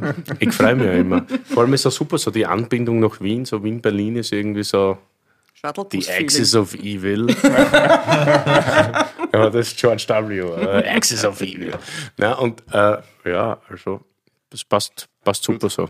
Und ich bin ja nicht weit weg von der schönen. Also ich, mir gefällt es da im Weinbaugebiet sehr gut. Ich trinke ja mittlerweile auch gern Riesling. Voll lieber Rot trinken, aber es gibt ja gute. Rode in Deutschland. Und deshalb, ja, und das ist super so. Also auch sogar mit dem Zug fährst du nur sieben Stunden nach Wien. Also ist alles, alles tippitoppi. Super. Wie geht's bei euch weiter? Was kommt noch im Weingut Alzinger? Kommt noch viel Tüftelei. Bildöffelei, ja. Ja, immer. Er wird weitergedürft. Ich frage mich das oft so, Ja, weil wird mir wird immer Fahrt. So nach vier, fünf Jahren wird man Fahrt, wenn es super läuft und dann denkst du, wo ist das nächste Projekt und was kommt jetzt? Aber es sind ja viele so kleine Stellschrauben. Ja, das, sind, das werden jetzt nicht die großen Änderungen sein, aber im Hintergrund äh, läuft, läuft da sehr viel und ich bin leider ein bisschen ein Perfektionist. Das ist Mhm, groß, großes, äh, großes Manko von mir selber, weil, aber, aber vielleicht sind die Weine deswegen so, so wie sie sind, Ja. es halt so ist. Und sie schmecken ja nicht getüftelt. Das ist ja auch die Kunst, die man machen muss. weil Oft gibt es ja Weine, die, die, die schmecken wirklich gemacht. Also das ist oft so ein blöder Ausdruck, gemachter Wein. Aber ich weiß ja, dass du viel tüftelst und viel probierst und viel tust, aber trotzdem schmecken die Weine cool und frei. Und ja, also für mich der Wachau sicher mitunter das Beste. Ne? Und auf ein Shelly. Und das ist ja bei uns auch so. Es schaut nach außen immer so aus, ja, warst du wieder bis fünf saufen in der Früh? Und oh, dein Leben hätte ich gern. Und dann fängst du um sechs wieder an, es geht schon wieder weiter mit Trinken und alles so super. Aber wenn es dann nicht auch, ich meine, das Wort Disziplin passt jetzt vielleicht nicht zu dem, was ich gerade beschreibe, aber wenn du nicht immer performst, jeden Tag, ja, und wenn du dir Gedanken machst, was machst du jeden Tag ein bisschen besser oder ein bisschen anders, dann ist das auch eine Chance in Wirklichkeit. Und deshalb ist das, gehört da auch viel mehr Arbeit dazu, wie was, was man so nach außen hin sieht. Ist ja immer die Geschichte, irgendwo, irgendwo hinzukommen, ist viel Arbeit, aber dort zu bleiben, ist mindestens genauso viel Arbeit. Wir möchten es noch Weil mehr. die, die Adleraugen von allen sind genau gerichtet. Und, und ist auch okay, so gehört dazu. Aber das macht vielleicht nach außen hin oft nicht den Eindruck. Äh, viele glauben dann oft, na, du bist eh, läuft alles gut, funktioniert alles super. Und damit ist das eh ein Gmadewiesen auf gut Österreichisch. Aber ist es halt nicht. Vielleicht auch eine Aussage, die du gerne äh, Hey, was tätigst. kommt denn jetzt? Aber dieses einmal, also de, deinen Hauptwein ja in den Vordergrund zu stellen und aus einer Riege an Weinen einen großartigen Wein zu machen, ist das eine. Aber über Jahre in deiner ganzen Serie top Mhm. zu sein, ist vielleicht das andere. Und ich meine, ich, ich habe Leo selbst oftmals gefragt, wie er eigentlich es schafft, dass er trotzdem jedes Jahr so also nehmen wir jetzt für dieses blöde, blöde Wort performt, ja, aber trotzdem sich jedes Jahr noch wieder motivieren kann, das wieder auf diesem Level zu erreichen, ist schon sehr bewundernswert. Ich glaube, es liegt vor allem an die Proteinriegel, die du ihm reindrückst während der Lese. Die Lese ist leider immer Stresssituation. ja, dann Lese ist Zucker, intravenös. Der einzige Mensch, der 3000 Kalorien am Tag essen kann. Nicht. Ihr wart halt schon im Longmans Nudelhaus. Ja. Mittagessen. Ja. Kannstraße. Geiler Platz. Ja. Wo gehen wir jetzt hin? Wo gehen wir jetzt hin? Na, jetzt gehen wir nirgends hin, aber wir, wir nehmen euch wohin mit oder wir würden euch gern wohin mitnehmen. Geil, endlich. Ähm, Ja, unser, unser, letzter, unser letzter Trip vor dem, vor dem ersten Lockdown führte uns nach Barcelona zu, äh, zu unserem Partner, äh, zu unserem Vertriebspartner dort. Der macht alle zwei Jahre dort eine tolle, äh, eine tolle Verkostung für, für deren Kunden. Und beim letzten Mal äh, haben wir uns erlaubt, zwei Tage dran zu hängen oder zwei Tage früher hinzufliegen und sind äh, Girona, bitte Girona. Ja. Girona. Und wir sind dann mit dem Auto eine Stunde außerhalb von Barcelona, gibt es das schöne Örtchen Girona, wo ein ziemlich tolles Restaurant ist. Also nicht Äh, nur ein ziemlich, also und- das Restaurant. Für uns bis jetzt äh, wirklich eines der Erlebnisse. Äh, das sind die, die Rockerbrüder. Und das Problem ist halt, äh, immer als Winzer suchst du dir halt leider oft äh, das Restaurant nach der Weinkarten aus. Äh, ich meine, es gibt dort sensationelles Essen, aber die Weinkarten ist viel, noch viel, viel sensationeller. Weil das sind drei Bücher, so diese Stärke, drei Zentimeter dick. Äh, eins rot, eins weiß, eins Champagner. Ähm, und, äh, und es ist dort alles äh, sehr leistbar, sage ich jetzt mal. Also da gibt es alte Sachen zurück bis weiß Gott wann. Und äh, die haben das nicht nachkalkuliert. Also das ist nicht an den ähm, nachkalkuliert an den Verrat Marktpreisen. nicht zu viel, wir wollen Dann wieder sollten wir hin. hin, bevor sie es merken. Das einzige Problem ist dort wirklich, wenn du zu zweit dort bist oder zu viert. Genau. Dann am besten sechs, acht Genau. oder so. Genau. Und dann Da musst Dass du großer Tisch, Flaschen holen kannst. genau, Ja. für jeden ein Kostschluck und dann nächster Wein. Geht kannst du schon. richtig ins Gesparte greifen. Geil, ja, dann würde ich sagen, wir gehen da bald hin. Ja. Voll geil. Voll gut. Girona. Schön, dass ihr da wart. Danke für die Einladung. Danke für die Einladung. Vielen Wir Dank. Uns trinken jetzt aus. Ihr hört, der, der Wein wird hier noch wild geschwenkt und wir hoffen auf ein baldiges Wiedersehen mit den Alzingers Wir freuen uns. bei Terroir und Adiletten. Ich bin Curly und das ist Ein Wachauer Laberl. Willi.